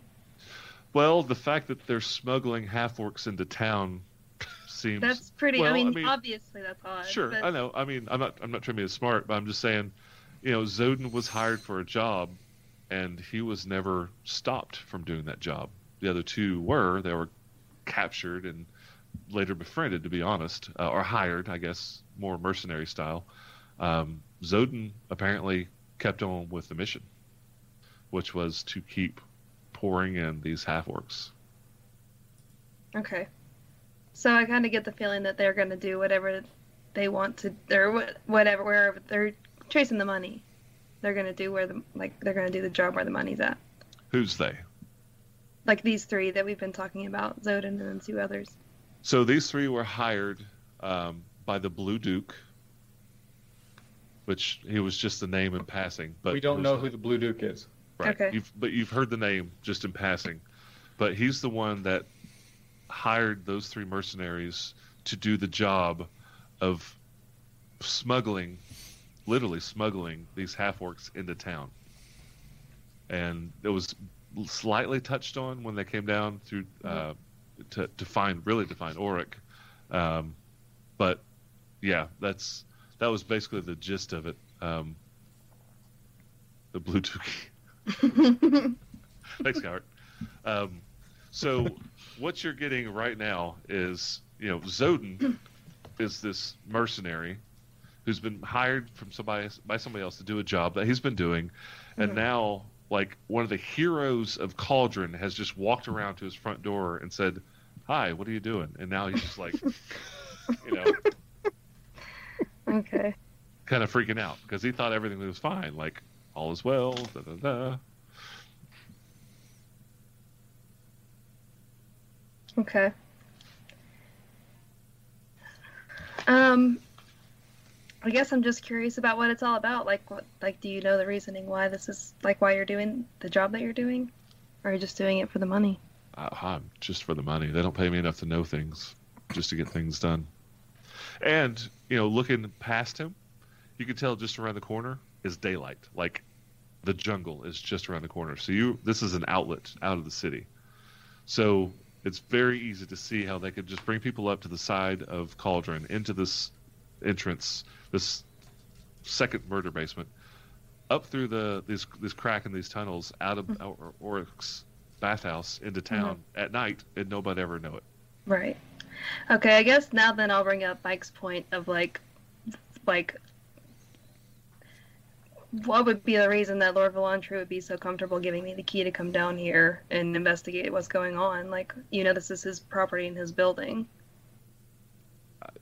I've never been out of the tunnels. Uh, all I know, I, I've never been up for. Well, that's not true. I, I stayed up there with uh, the other two. I slept up there, but I've never been up to the bathhouse. I don't know who Lo- Lord Vhalantru is. I, I'm not even from Cauldron. I was hired north of. Uh, actually, I was hired out of Greyhawk City, but that's neither here. I don't know who these people are. And you're okay with that? I get paid really well to do this job, and it's an How- easy job. How much? Does it matter? I'm just curious. That's Oh. how, yeah, it matters how much money she's got in her pocket. Got paid fifty gold just to sit here and babysit. No offense. It looks at the six who are getting angry. Okay. Uh, how, how babysit. like for how long? Months. Yeah, it's it's it's it's it's interesting. I mean, he he's been given paid to do a job, and then essentially they forgot about him. Yeah. But yeah, That's less than I pay my taco guy. really? really Yeah, good. there, tacos. there actually there there may be an opportunity here. I know, but I'm not smart enough to come up with the opportunity on my own. I wonder if he Yeah. know if he knows where they're supposed to deliver the guards. Because I mean, we could just divert them over to, um, uh, you know, c- c- The ca- murder base. Casa de Murder. Yeah, I mean, We do have a more comfortable cave that they can drill in. yeah, I do suppose I would ask, like, where, like, where's, where, are you, where's everybody going? Like, what's the? Are you just funneling half-orcs into the city? Well, the, they're coming from pretty far off. It takes them several days. They come in groups, and Uh-huh. the, they were the other six were getting angry more at the dwarf for being kind of like mouthy towards them. They're starting to relax. Their weapons are down. Like, you know, they're they're taking the armor back off. Um, uh, there's a they're all from the same tribe. We've been Okay. funneling them in for months and months, taking all the warriors. Um, I, I'm when I get a dozen, when they all arrive at a dozen, we're waiting for the other six to show up. When I get a dozen, I send them up. Uh, I leave a note at the bathhouse, Mhm. and I The, basically the have- bathhouse that you've never been to. well, I've been to the bathhouse. What? Give me an insight check. What? Give me an insight check. Okay. Oh sh. You have, and also remember, you have a passive insight that's out of this world. Oh, forget it. Never mind. You have a you have a passive insight that's out of this world. Well, He's on lying to you. Okay. So you you ask him about the bathhouse, and he's like, "All right, I work for the captain. I was hired by the Blue Duke. When I get twelve, I let the captain know. He comes and picks him up. Been doing this for five months. You don't know where they go? I after that, captain takes them. I don't know what he does with them. Hmm. how many dozen? So And far, so- And so Al- Alma is de- is determined that he's lying. That is Yes. a lie. Absolutely. she determined that the fact that he didn't know anything going on was a lie. Okay, Now he's saying, "All right, I know the captain. I, I get a dozen at a time. We send him up. After that, I don't know what happens to him. I don't think he's eating them, but I've got all this gear. I'm supposed to gear. Look, he, he points over to the the the uh, crates. Um, now I haven't been restocked in forever, but I've still got enough for I don't know a hundred more, and that's maybe a quarter of what I had. So, Hmm. I don't know. 200 I've smuggled in so far. How is Jeepers. that not gone? How has That's- that gone unnoticed? That's a lot. Well, That's a lot. Think think of the murder basements that we found in the That's past. right. The, Mali- the Malachite fortress could garrison a huge force. Yeah. You've literally already described the fact that every house in this built in this entire city has a murder basement. So yeah, Yeah. like Right. they're next door. And who who was it that was that was keeping us out of Jzadirune? The city guard. the city guard under the uh, order of the Lord Mayor, who gives instruction to Captain Terseon Skellerang. This has certainly been informative. It has indeed. Um, Here's I'm your new orders. I know. I just, um, I just want to look at it and I'm gonna say like, um, I don't think either of us need to talk about this conversation. Do you agree? Uh, yeah, stick my hand out like to shake my hand. he he he like stumbles over himself to put his hand out. Absolutely, I won't say a word to anybody. And you're gonna be here for like the next month or so, yeah? Six months. Six months. Okay. All right. Well, maybe we'll bump into each other, and I'll give him like a little wink, and I'll be like, "I'm gonna leave now." All right. And he's he's. All right. All right. I'm gonna bounce out, honestly, because Okay. I don't like any of that, and I just want to go tell my buds. All right. Literally So you- all of that. I'm gonna like just word vomit, like, "Oh my god." yeah. yeah. So you You head hold, out your, and hold your hand I'm out to never shake his hand. and it's out just alone like, again. well, surprise, inflict wounds, sucker. Boom! you, you walk around the corner and you again you've got like the supernatural perception you hear a collective like sigh of relief as you leave Okay. and you leave and you head back to uh, church st cuthbert so real quick is there anything else you'd like to do with your uh, vignette No, I'm pretty happy. yeah Yeah. then we're gonna call it because it's two hours and 45 minutes right now Yeah. and some I people felt gotta bad. get- Sorry, guys. No, no, no! Don't feel bad. I'm Nope. glad you're back. You that was a a, a great thing that I'm kind of surprised you like wanted to go talk about it. But yeah, you uh, you found out so a lot of information, and I think you may have just you may have just like flipped the whole world on its on its head Yeah. uh, just by the connection with uh, the captain. Um, so we will end tonight. The four vignettes are over. I have a feeling every time we do vignettes, it's going to be a long episode, which is fantastic. I like to give you guys as much time as possible. Um, as a quick closing, I wanted to say this earlier. Uh, nobody's here anymore. I think it's just us. But um, Rocks and. Records will be ending soon. Like we have recorded almost. I think we have two more recordings to actually do before we do our live stream final episode of the podcast. So that'll be in the next month. Uh, it's definitely going to be on Discord, so you should join Discord. And I'm working on doing better with Twitter. I'm definitely going to announce that on Twitter a week before we do it. We're going to try to give all the listeners enough time to where if you really want to watch it, you'll be able to like figure out if you got the time to be there. Um, probably going to be a weekend, probably going to be midday, so maybe it's a good time for everybody, unless you're in Australia, and then that's like at the middle of the night. I'll be there anyway. Yeah, well, that's Awesome. why we. So have a good night. Uh, we'll see you next Monday night, 9 p.m. Eastern Standard on daylight savings time. Is this daylight or non-daylight? Daylight savings time. I don't know. I don't know. It's there. I'm gonna. I think I'm gonna drop that part. See you guys.